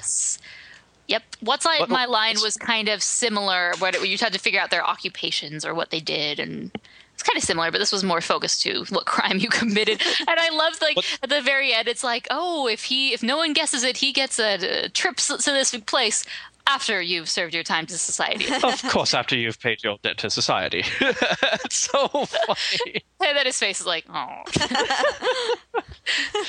Oh, it's so funny. I, I love how they just included that brilliant sequence. What's my crime would be an interesting game show, although I, I don't I don't believe in, in giving you know, fifteen minutes of fame to criminals. But I, I just think it's a funny concept to have it that they're watching What's My Crime and they're like talk making comments on the guys they know that are on it. so good, so times. good. Times. And then um, the police are everywhere. I want the job done tonight. You know, but they ain't big enough. That's why I got a hundred of them to make Yeah. one for one Well- fur coat. Well, she's not making one; she's making a few. Do you Yeah. did you notice that? Oh no, no, tell me. she mentions it. She's like, "What? How many can we get out of these? Like, if we do it now." Uh, so it seems like she's kind of creating like a production line, so she can either like have a few of these coats, sell them. I don't know. Sell them on the black market. Ooh, diabolical. That would be a black market right there. Yeah, yeah, but they ain't big enough. Do you have any chloroform? Not a drop. And No ether. Either. Either. I, I, I love um yeah i think it's funny I, I love roger's line come on we'll round up the little beast before you can say box your uncle box your uncle am i missing I love these Bob's your uncle. Isn't it Bob's your uncle? Yeah, Bob's your uncle. bob's your uncle Yeah. or box your uncle No, B.O.B. where's william hardeen when you need it when you need him well they, yeah they, they escape out of hell hole and then it's personal because Pongo and Perdita bust in, and what do we got here? A couple of spotted hyenas. you hold the, you hold them off, Horace. I'll be, I'll bring in the rear. He just gets hit on the head, and then he, they get bit on the butt. Like they really, they really get the treatment. They get, really get a The work Home over Alone by treatment. Pongo and Perdita, and and Pongo and Perdita are like so savage and angry in this part. Don't mess You with know? Mama Bear. Do not mess with Mama Bear. And then then it's personal. Roger and uh, Jasper and Horace. Oh, we'll get the little snakes if it's the last thing I do. And so the the chase is on, and then you get to this cool. You get to kind of this kind of exodus, as it were, for all 114 or 115 puppies. I love the farmhouse. There's a Ah, uh, yes. oh, is it a collie? Is it a border collie? Yeah. It's like Fabio Kingsley model collie. It's like I'll be standing by. That, that- that's Benedict Cumberbatch right there. oh my gosh. Um, I, I say that because um, I say that because um, my aunt and uncle, their family had a border collie, and he was so um, he was so majestic that we named him uh, Fabio. We named him Kingsley, but his nickname was Fabio Nice. because we wanted him to be that that male model that's on all the all the romance novel cover. Majestic, regal, lovable. Regal, That's lovable, me yes, to a yes. T. cuddly. That's me to a T. and and uh, I love the um, they they get their supply of milk from the night from the milk cows. We're just oh so tickled, you know, to be visited by a hundred. Dalmatian You know. puppies. If I were these Boy, they- cows, I totally would give my milk to the, the Dalmatians because I would totally be laughing my tail off when the farmer comes in in the morning. Is like, hey, all these cows the are bloody dry. heck happened here? What's all these weird footprints? that is funny. It was the were rabbits again. Cheese, Gromit. nice, nice. I was reading that originally this scene um, was was like it received a lot of criticism at the time because it was deemed inappropriate for Why? a children's film that the, the dogs would be sucking a cow's teat. Not Oh, appropriate. brother. Every Cow and Chicken episode is worse than this. Um, Well, you notice it's after this point in time, like they've they're going and they're you know just miserable in the cold and nastiness, and then they finally go into this place where they get the milk. But after this, the chase scene is quickened quite considerably. Like, ah, just get them to the next town. Ah, just get them a ride. Ah, just Well- get them home. I, I love Yeah. I love the idea where I, I love the idea where um where they make it to Dinsford. Um Didn't see you in Dinsford. And then the Labrador say that is an idea. Um it's it's great because they go on this little odyssey and they're all helped by the by dog kind, you know. Yeah, there- there's no evil dog who's like, whoa, you know. imagine if Steele imagine if Steele all was in dogs this are pure hearted and they all go to They're heaven. naturally kind, except for Steele. Um, and And Carmen- Carmen. the most magnanimous, the, the, the most the most fantabulous. You rock. Um, but anyway, um, imagine if Steele was in this movie. They run into him. He'd be like, "Oh, I'm not gonna help those little creeps," you know. I'm gonna I'm gonna turn him in for money. Sorry, my my Jim Cummings just just yeah, it just turns goes all over the place. very often. Just all, I'm just excited all the time. But anyway, under your thumb, goof. But anyway, I think every episode, every, like the last five episodes. I've had a Jim Cummings moment. Hey, I'm practicing for my video, okay? Yay! and then, um, and then, um, Well, you got one Oh, down. Shit. yeah, ding, and then the the Labrador, you get your Labrador scheme. But after that, you get this amazing suspenseful moment when they're like, "She's looking at us, Dad." yeah, that was creepy. like how did Cruella not understand what was going on? She's like, okay, I'm counting over over 99 dogs that that just happened to be looking at me really suspiciously. Uh, uh, should should we apprehend them? Or, or, or should we just stand here? Be rude not to. You know, it's just like one of those moments. I love it. Yeah. Let's all roll in the sun. We'll all become Labradors. Can Mother, we, Mother? should we? Better do what your father says. This will be fun. I was wanting to get good and dirty, and that's where Xerox comes in. You have these fantastic shots of the same animation over and over, rolling in the soot. Although apparently, um, the, the Xerox uh, worked for the lines, but apparently the spots were all hand painted. Um, quick trivia on the spots. Do you do you know how many spots each puppy has? 85. 32. 32 is right. There's over 6 million spots that appear in this film, apparently. Um, well, someone yeah. someone sued the company for carpal tunnel. That's for sure. Oh, believe you me. Uh, if yeah, if if all those old animators sued collectively sued Disney for carpal tunnel, I they'd be done for it. Uh, but anyway, uh, yeah, Pongo apparently has about seventy-two. Perdita has less because men should have more than women. Uh, it's a known fact, and uh, over six million spots. I'm just kidding. you were gonna let that slide by and keep going. Sorry, sorry. That's my troll moment. yes. For, Anyway, for those um, those new to the podcast, Mason is our Mason resident. Mason is our resident sexist bigot. Uh, I'm, just, I'm just kidding. Misogynist. anyway um the uh so the, yeah 32 spots and the way they the way they got all the spots right was they um, they memorized the spot patterns as if they were constellations, and they were just like, okay, uh, the first spot's here, uh, then I have to go here geographically, and then here. So they just kind of transitioned that into Wow. 3D form, and, and that's how they did it. Nice. It- It's kind of like it's kind of like the bubble story for Little Mermaid, how all of the bubble painting was outsourced yeah. to Asia, I think. Uncharted Asia. But yeah, spots. And so uh, then you get the. I I love that little musical score when they're walking and the snow is melting. It's like bum beep bum beep bum beep beep beep. You know, and then the game is on. As, as someone gets totally sh- sloshed by the snow, and then uh, Lucky. and then they yeah, Lucky does I guess not so lucky. Yeah, I They think should've- Lucky's named Lucky because Lucky's the one who survived. No, and he also has a horseshoe on his backside. Oh, okay, really? that I makes didn't know sense. That that. makes I sense. assumed that. Yeah, and then they they hop, they hop into a moving van, which may or may not be headed for London. I don't understand. Or so the- doesn't the doesn't the Labrador tell him that they should get on the moving van? Mhm. He's like a logistics. He's like a dog logistics expert. My pet is a grocer. Oh, that's right. That's right. That's right. And then the game is on. The, the, the, uh, one of the best lines. Watch what you tried to do, crazy woman driver. Even in the '60s, men hated women's yeah, speaking of speaking of um you know, speaking of misogyny, uh, speaking of um, quotes that I like to quote almost on a daily basis. okay, I don't complain about drivers in our family. Shanna, Shanna's very outspoken on the on the road, and, and I just I just lead it. I just I just um, lead in with a with a with that quote. Crazy woman driver. but I, I love it. I love it. And this is I love it when um Cruella de Vil's determination. First of all, do you know the story on how they animated the cars? Pray Tell me. Real quick, real quick. They um well they, they figured out they could transfer lines from the animators drawings onto onto animation cels. So uh, they kind of did this crazy little rotoscoping technique. But it's not not really but kind of where they they made these model cars for the um, for the characters but they made them all whitewashed but they drew literally drew contour lines onto the models of the cars.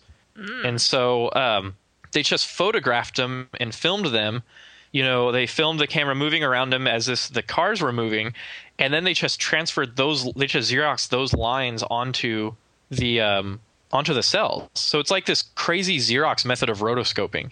But they even but instead of photographing photogra- uh, using footage of cars and tracing over that they they literally made a line art version model of the cars. You, you, you have to go to that link that we're going to put in the show notes for the making of featurette it, it was really something how they did it but yeah those, those are the cars and then of course they they um they talked about how the cars have the personalities of their characters Yeah. you know Cruella, Cruella de Vil lost her big maniac mansion um, but her car is apparently in pristine shape Yeah.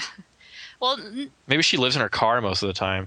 She's got to have some sort of disorder. I love the scene when she's like crazy dri- crazy woman driving and her hair's like all on end and her eyes are Yeah. really big and she's like ah really devilish, and then she she plows into a ravine, and instead of giving up, she just she just goes straight up the ravine and just like jumps it, and, and right after ramming the ramming the truck, man, she really wants to do them in. mm-hmm And then she she totally gets her comeuppance yeah take that in the in the fit the Disney uh, hissy fit of the century. And then you the, idiots! and then You the know, comeback of the century. Yeah, shut up. this is something they do in Disney movies a lot where the villains and the the antagonists sort of get reprimanded and but they're not killed and so we just see them like bickering with each other. I can think of you know no, Hiss it's not fair. Hiss and um, Prince John.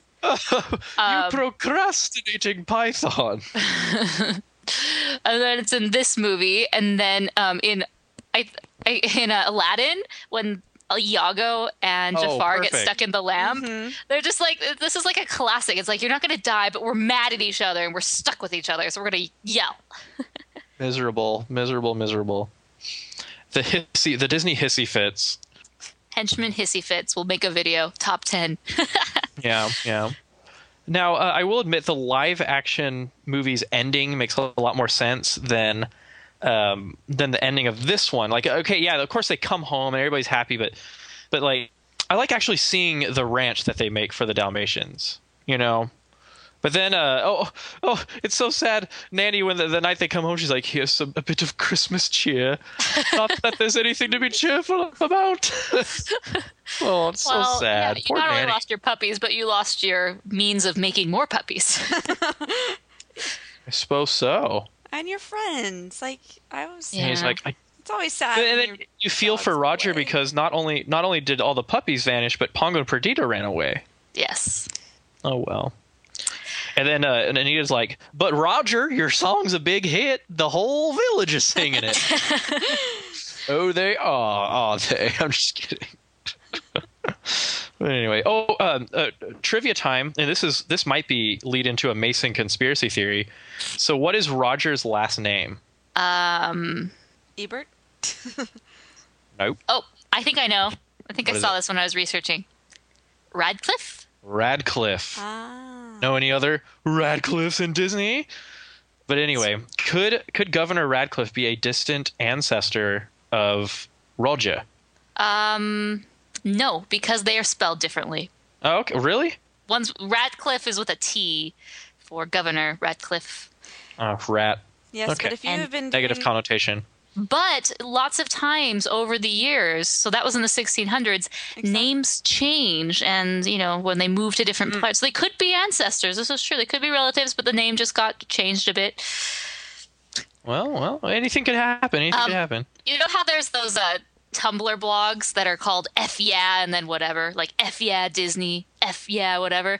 I was just looking up Roger Radcliffe and it's F yeah Roger Radcliffe.tumblr.com and it's just a bunch of Roger fan art. Oh my gosh, I can only imagine. oh gosh, he's a Disney babe. Come on. The realm, the the realm of fan art is is just this strange world that I do not understand. yeah, Roger Radcliffe. Let's see this. Aw, him and Anita in love. Oh, the little porcelain thing. Oh, images. so Aw, okay. Gifts. So then we end with We'll have a Dalmatian plantation where, Where our- our population can roam. Dun dun dun dun dun dun dun dun dun dun. Have our plantation home, Dalmatian plantation home. Do and then the music goes crazy. It's great. It's happy. Ah, good times. It's a good ending. It, it's very abrupt. It's just kind of like we're home, we're happy, things are gonna be great. We'll have Dalmatian plantation. We'll continue puppies Yeah. everywhere. Yeah, exactly. Dalmatian plantation. Bring a Dalmatian plantation, I say. Bring. Ah, he's he's a good songwriter. It's gonna be another hit. Yeah. I was actually very impressed if that was him off the cuff doing all those plantation, you know, animation, Dalmatian, whatever quotes in there. Because it took me about five minutes to come up with mine at the beginning.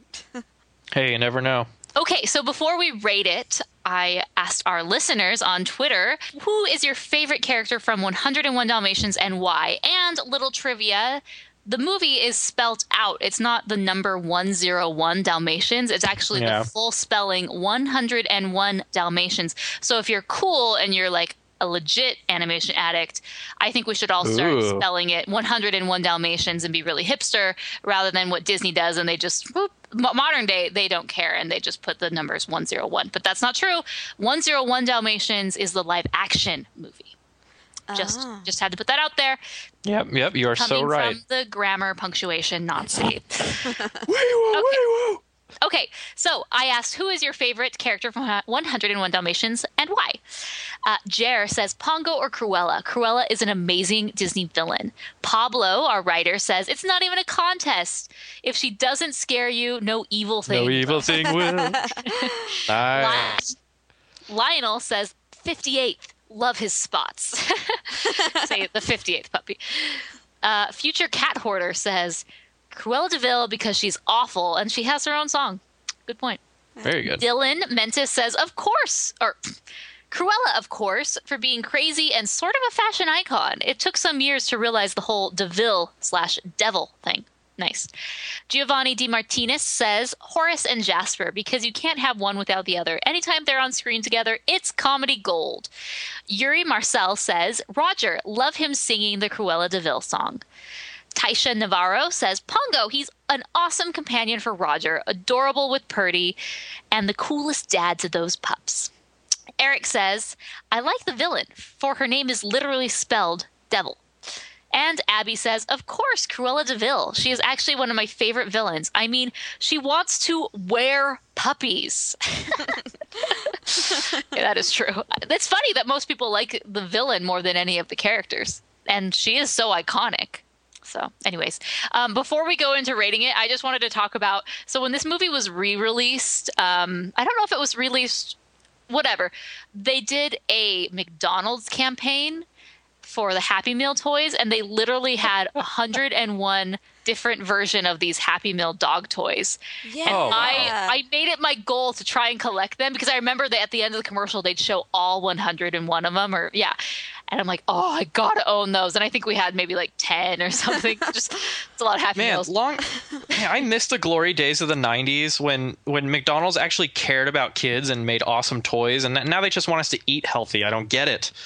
Bring Apple those days slices. back. For real. Ugh, come on, McDonald's. We want toys. That's the only reason we go to you. And then my only other like merchandise that I remember is we had one of those like talking books where like on the side on the right Yep. panel it was like a soundboard. Yeah. And so as you read along, you'd see the picture of a dog with like barking noises coming out of its mouth, so you would hit the ruff ruff.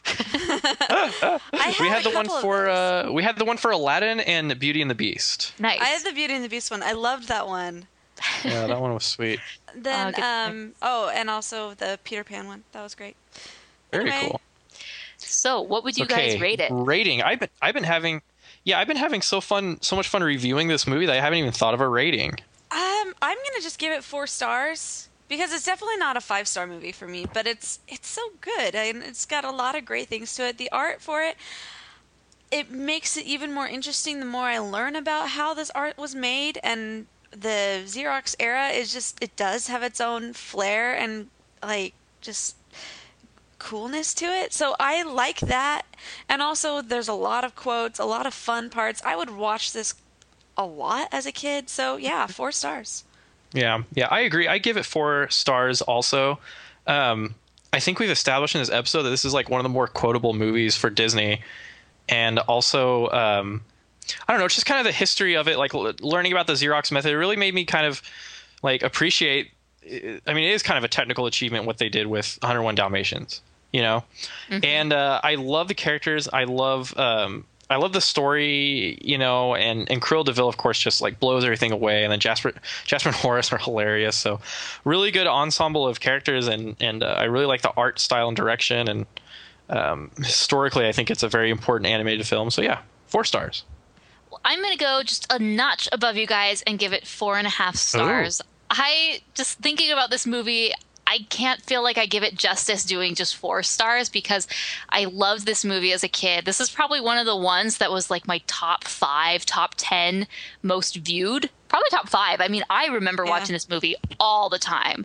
Uh, I'm not saying that makes it a great movie. There are lots of crappy movies that I've watched a lot of times. um, but I really enjoyed this movie and the history with it. I love the art style. It's so different and unique. The story is pretty engaging and has a lot of replay value. Like I can watch this movie over and over again and not be bored. I could just literally watch it right now, even having just watched it yesterday, and be engaged and interested. And so um, I, I think having one of the most iconic villains is definitely a, a key factor to why this movie is so good.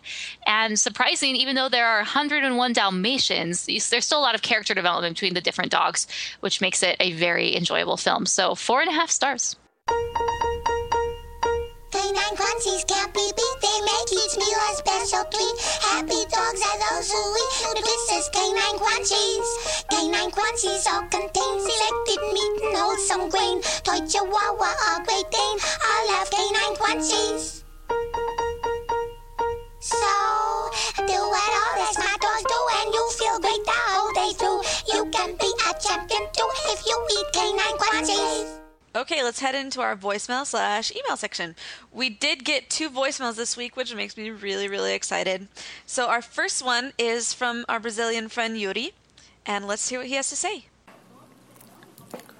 Hi, rotoscopers. I am Yuri. I guess this is my second voicemail. And, well, at first, I would like to thank you guys for the podcast. I'm studying animation and love to hear about anything on the subject.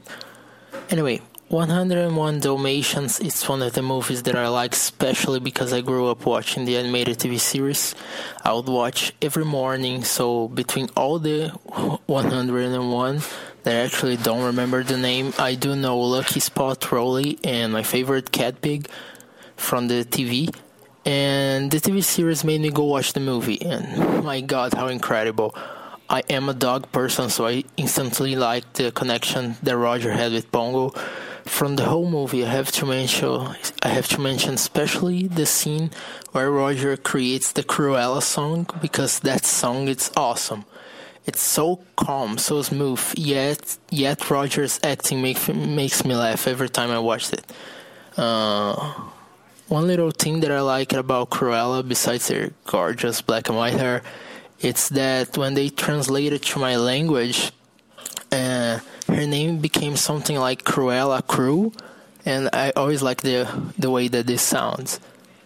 So I said I am more of a TV series fan because nostalgia, and I would like to give four stars out of five to 101 Dalmatians. And before I go, He came up with a lot of, of the names on there. I was proud of him. Good job. Yeah, I think it's interesting that he had seen the TV series first, and then that moved him to the original. But Yeah, that's uh, really interesting. doesn't matter the way you get there, as long as you you get there. Exactly. Suppose so. So that's that's an interesting. I liked his review. Very very good. Thank you, Yuri. Okay, and our next one is from Brandon. And let's see what he has to say. Hey, rotoscopers, it's Brandon. I'm just calling about uh, my review, very brief review of 101, 101 Dalmatians. And I actually loved that movie ever since I was a kid because I like that it was different from the other Disney movies. It was book. Well, I mean, what I mean by that is like the classic children's books, like anything from the past, you know, from the past world. This was a contemporary film, so I like that. That was the first Disney movie to have a car chase. Uh, it also had like smoking, and I don't mean just uh, you know pipe smoking. I mean the real deal cigarettes and all this stuff. So it was like really modern, although modern from a 60s standard, but even today it still feels modern because they have the TV and cars and all the modern amenities that we we don't see in most Disney animated films, especially back then. So that that I like, and I like the animation style, that sketchy look. I know Walt Disney missed the ink and paint look, but it's still a great film, and it it, it adds a little diversity to the art styles of different Disney animated films. So that's my review. I'm um, I also love the song Cruella de. Okay, bye. Can I can I just say that I love um, when Google Voice transcribes into text what they're saying. yeah, it's I like off. to animation. I am. wait, wait, my favorite one is uh, my favorite one is I I like smoking. Anime, just you know, pipe smoking, the real deal, cigarettes, and all this stuff. anyway, sorry, nothing, nothing against Brandon. Well, that's an interesting take on like, why they like the film. It's pretty cool. No, that's kind of one of the reasons why we liked All Dogs Go to Heaven because it had the smoking and the gambling, and uh, we didn't talk about Cruella de Vil and how she she has that long cigarette that's Oh, that long cigarette, yeah. or the cigarette holder and a cigarette on it. But What a what a wannabe. totally. Yeah, yeah. Okay, so going into our mailbag, I want to talk about we got a piece of fan mail via snail mail. Um, Whoa. So on our website, we have an address that you can send, and it's mostly was just kind of for legal reasons we had to put it there so we could, you know, whatever Google makes us put it on there, and so we did. But I picked up the mail and I was like, oh wow, what's this? And so I want to read it to you guys because it's awesome. Um, so it's this is actually from December. I was every episode I've been meaning to read it to you guys, but since it's not digital, anyways, it, my bad. But anyways, so it says, "Dear Morgan Stradling, Chelsea Robson, Mason Smith, and Rotoscopers contributors, I'm a big fan of the high-quality animation podcasts that the Rotoscopers produce.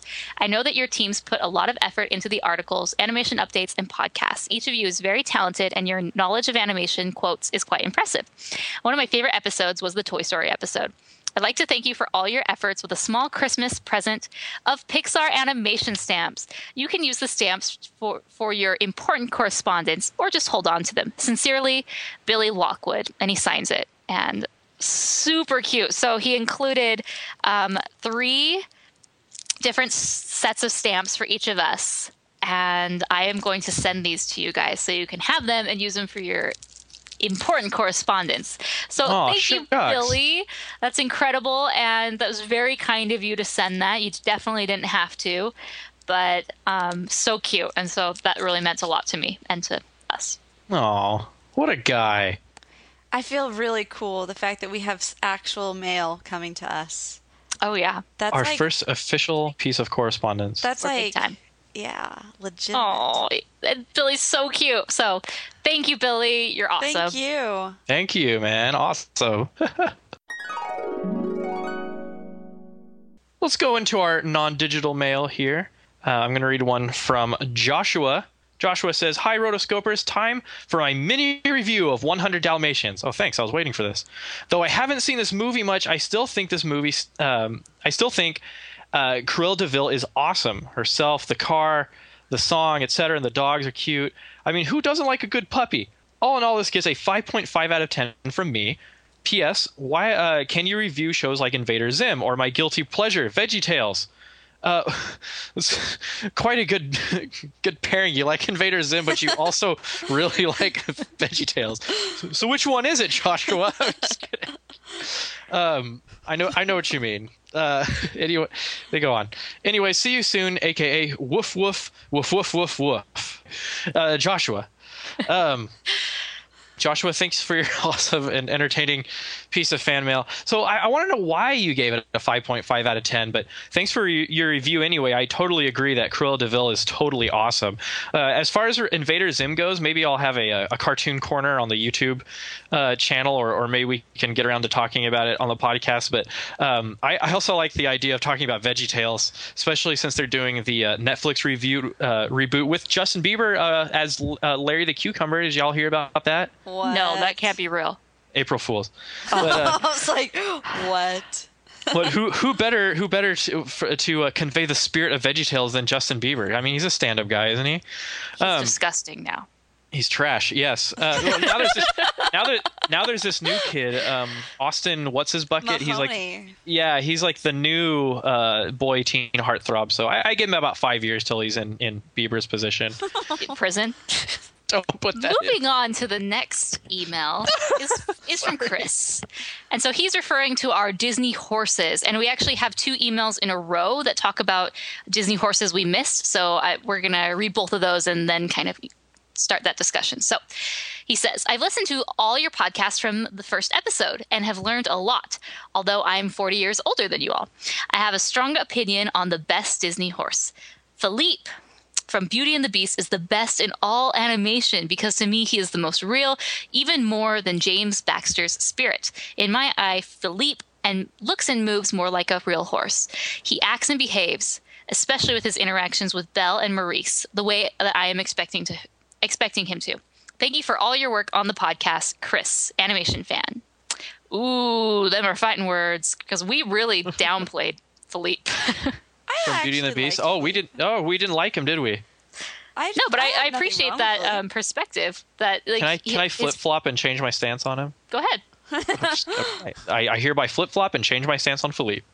No, no, I, we didn't think about Philippe. We just said Philippe's a coward, so that's kind of why we downplayed him. But Philippe, the way he moves, Oh, oh. was definitely good. Good. Oh yeah, his his, his animation, very good. Very, well, Chris, uh, you're awesome for breaking the the mold of our typical demographic, um, and that's exciting to to see that we have fans of of all ages, um, and so awesome. I mean, you're never too old to be an animation fan. Exactly. Our next one is from username Simba's Guard. Awesome. And he says, Dear Rotoscopers, I continue to enjoy your podcast. It's always a lot of fun to listen to, and I usually learn something about the movies that you review that I didn't know. I'm thrilled to know that you reviewed Balto. It's a movie that I consider to be almost as good as Lion King. However, it never truly got its chance due to coming out in 1995 and being overshadowed by Pocahontas and Toy Story. In mm-hmm. fact, if I can borrow a term from Morgan and Chelsea, I consider Balto to be an honorary Disney classic. While I know you may not like Balto as much as I do, I do look forward to hearing your thoughts and opinions. In episode 64, you asked the readers to mention any Disney horses that you did not list and name their and name their favorite animated horses. The only Disney horse that I can think of that you missed was Buck from Home on the Range. My favorite animated horse is Swift Wind. He is the he is an alicorn from She-Ra, Princess of Power, owned by Mattel. And I'm from Mattel. Thanks for taking the time to read my email and keep up the great work. Simba's Guard. Very cool. Very Alicorns cool. are awesome. This piece of mail is from our fan, Sophie. She says, Hello there. I've been listening to your podcast now for quite a long time now.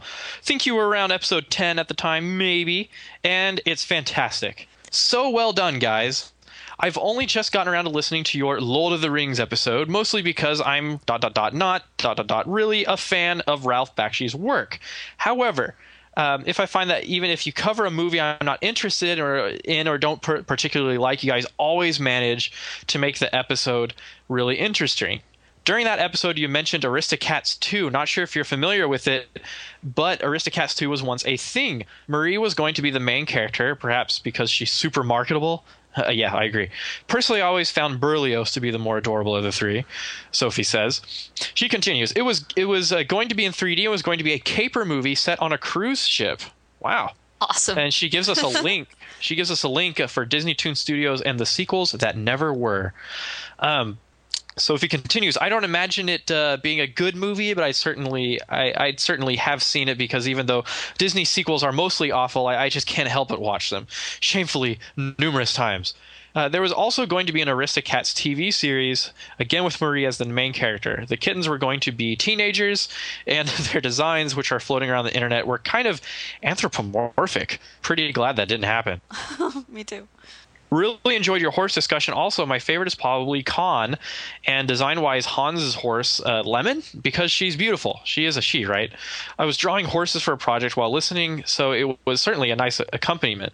I study animation at uni- at a university in the UK, and your podcast. Oh, I should change my accent. And your podcast are great to listen to while I work. So thank you very much for that. I can't hold it for long. I'm also so happy you covered Balto. I've been hoping you do that one for a, for, for a long time. If I were to make a request, I would go for Tarzan, thank you, or Princess Mononoke, again, thank you, or any Ghibli movie for that matter. I really like your suggestion, Sophie. She closes by saying, Yeah, just a general congrats on the fabulous show and website. Keep up the fantastic work. Heart, heart emoticon from Sophie.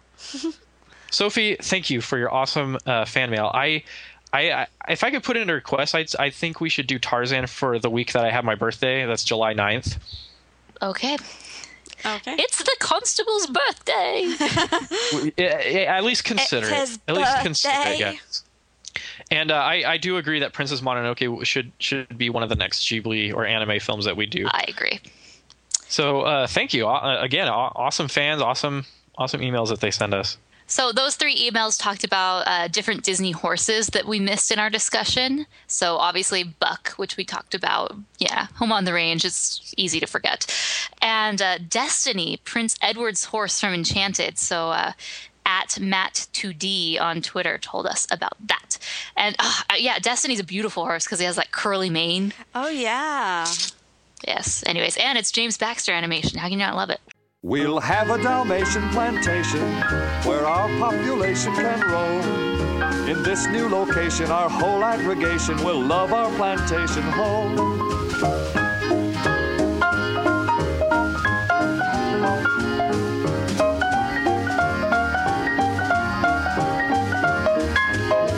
Dalmatian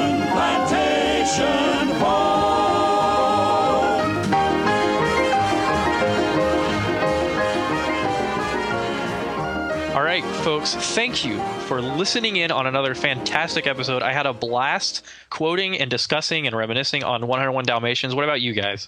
Absolutely. I love this movie. It's so fun. I could watch it I again and again and again. Mm-hmm. 101 times. Yeah, no kidding. And 101 times. Well, I, I could I could watch it 101 times 101 times. So there. You would. very good, very good. Um, let's see. Special hashtag. Hashtag you idiot. you idiot.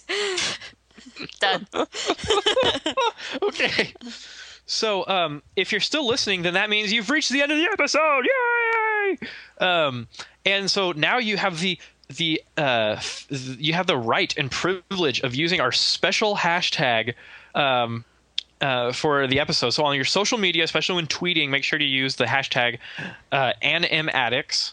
But our special episode hashtag is hashtag you idiot because uh, let, us face it, everybody calls each other an idiot in 101 Dalmatian at some point. So uh, you if you use a hashtag, you might want to explain it a little bit. don't want to don't want you to offend anyone on Twitter, but but uh, or or have a lot of fun and don't explain it to anyone. it's it's it's their fault if they didn't get to the end of the episode, um, or know who we are for that matter. Make sure So, yes. you use them in conjunction with each other. That way they know. so concise, Chelsea. Thank you for the explanation. Um, very good, very good. For show notes, visit us at www.rotoscopers.com slash number uh, 68. 68 slash number 68. Don't forget to check us out on Hypable and Animated Views as well. Make sure to subscribe to us on iTunes too. We're also available on Stitcher Radio, so if you're got that app, it's definitely a great place to be. If you love the show, please give us feedback on iTunes because one, we're going to totally appreciate it. And there's been a couple new people who have been get putting their thoughts on there and thank you guys so much. Those were really nice things for you guys to say, not only just you know putting your reviews there but just you were really nice to us so thank you also if you have any emails you want to give to us it's contact at rotoscopers.com or vote especially for voicemails because that's my favorite thing go to rotoscopers.com slash voicemail or you can call us on your handy dandy phone device that says 406 646 6575 Make sure to check out our Amazon affiliate link. That's rotoscopers.com slash Amazon if you're going to be buying anything in the next forever um, because we do get a little bit of a kickback for that. So if you like our show at all and you want to help us continue, the easiest way to do that is just, you know, you're all if you're already buying something through Amazon, buy it via our link. It'll be great. All right, and just for those Studio Ghibli fans, we are going to be doing Princess Mononoke on our next episode. So episode 69 is Princess Sweet. Mononoke. Oh, goodbye, get ready dog for and series. get ready. A goodbye dog series. Good, good. uh, hello, strong female uh, protagonist. Uh, anti-war message, and uh, nature versus man, and, uh, and a, a slight dose of spirituality. Uh, yeah, get ready for it, folks. We're excited. All right, make sure to check us all out on our individual locations. Morgan Stradling on Twitter, Chelsea Robson on Twitter, and you can also check out Mason SMTX at Twitter as well. Um, we all have other locations too, but check out our contact or check out the About page on the website if you want to know more. So, you guys, this has been one fantastic episode. Thank you for joining us once again. Until next time, we are the Rotoscopers.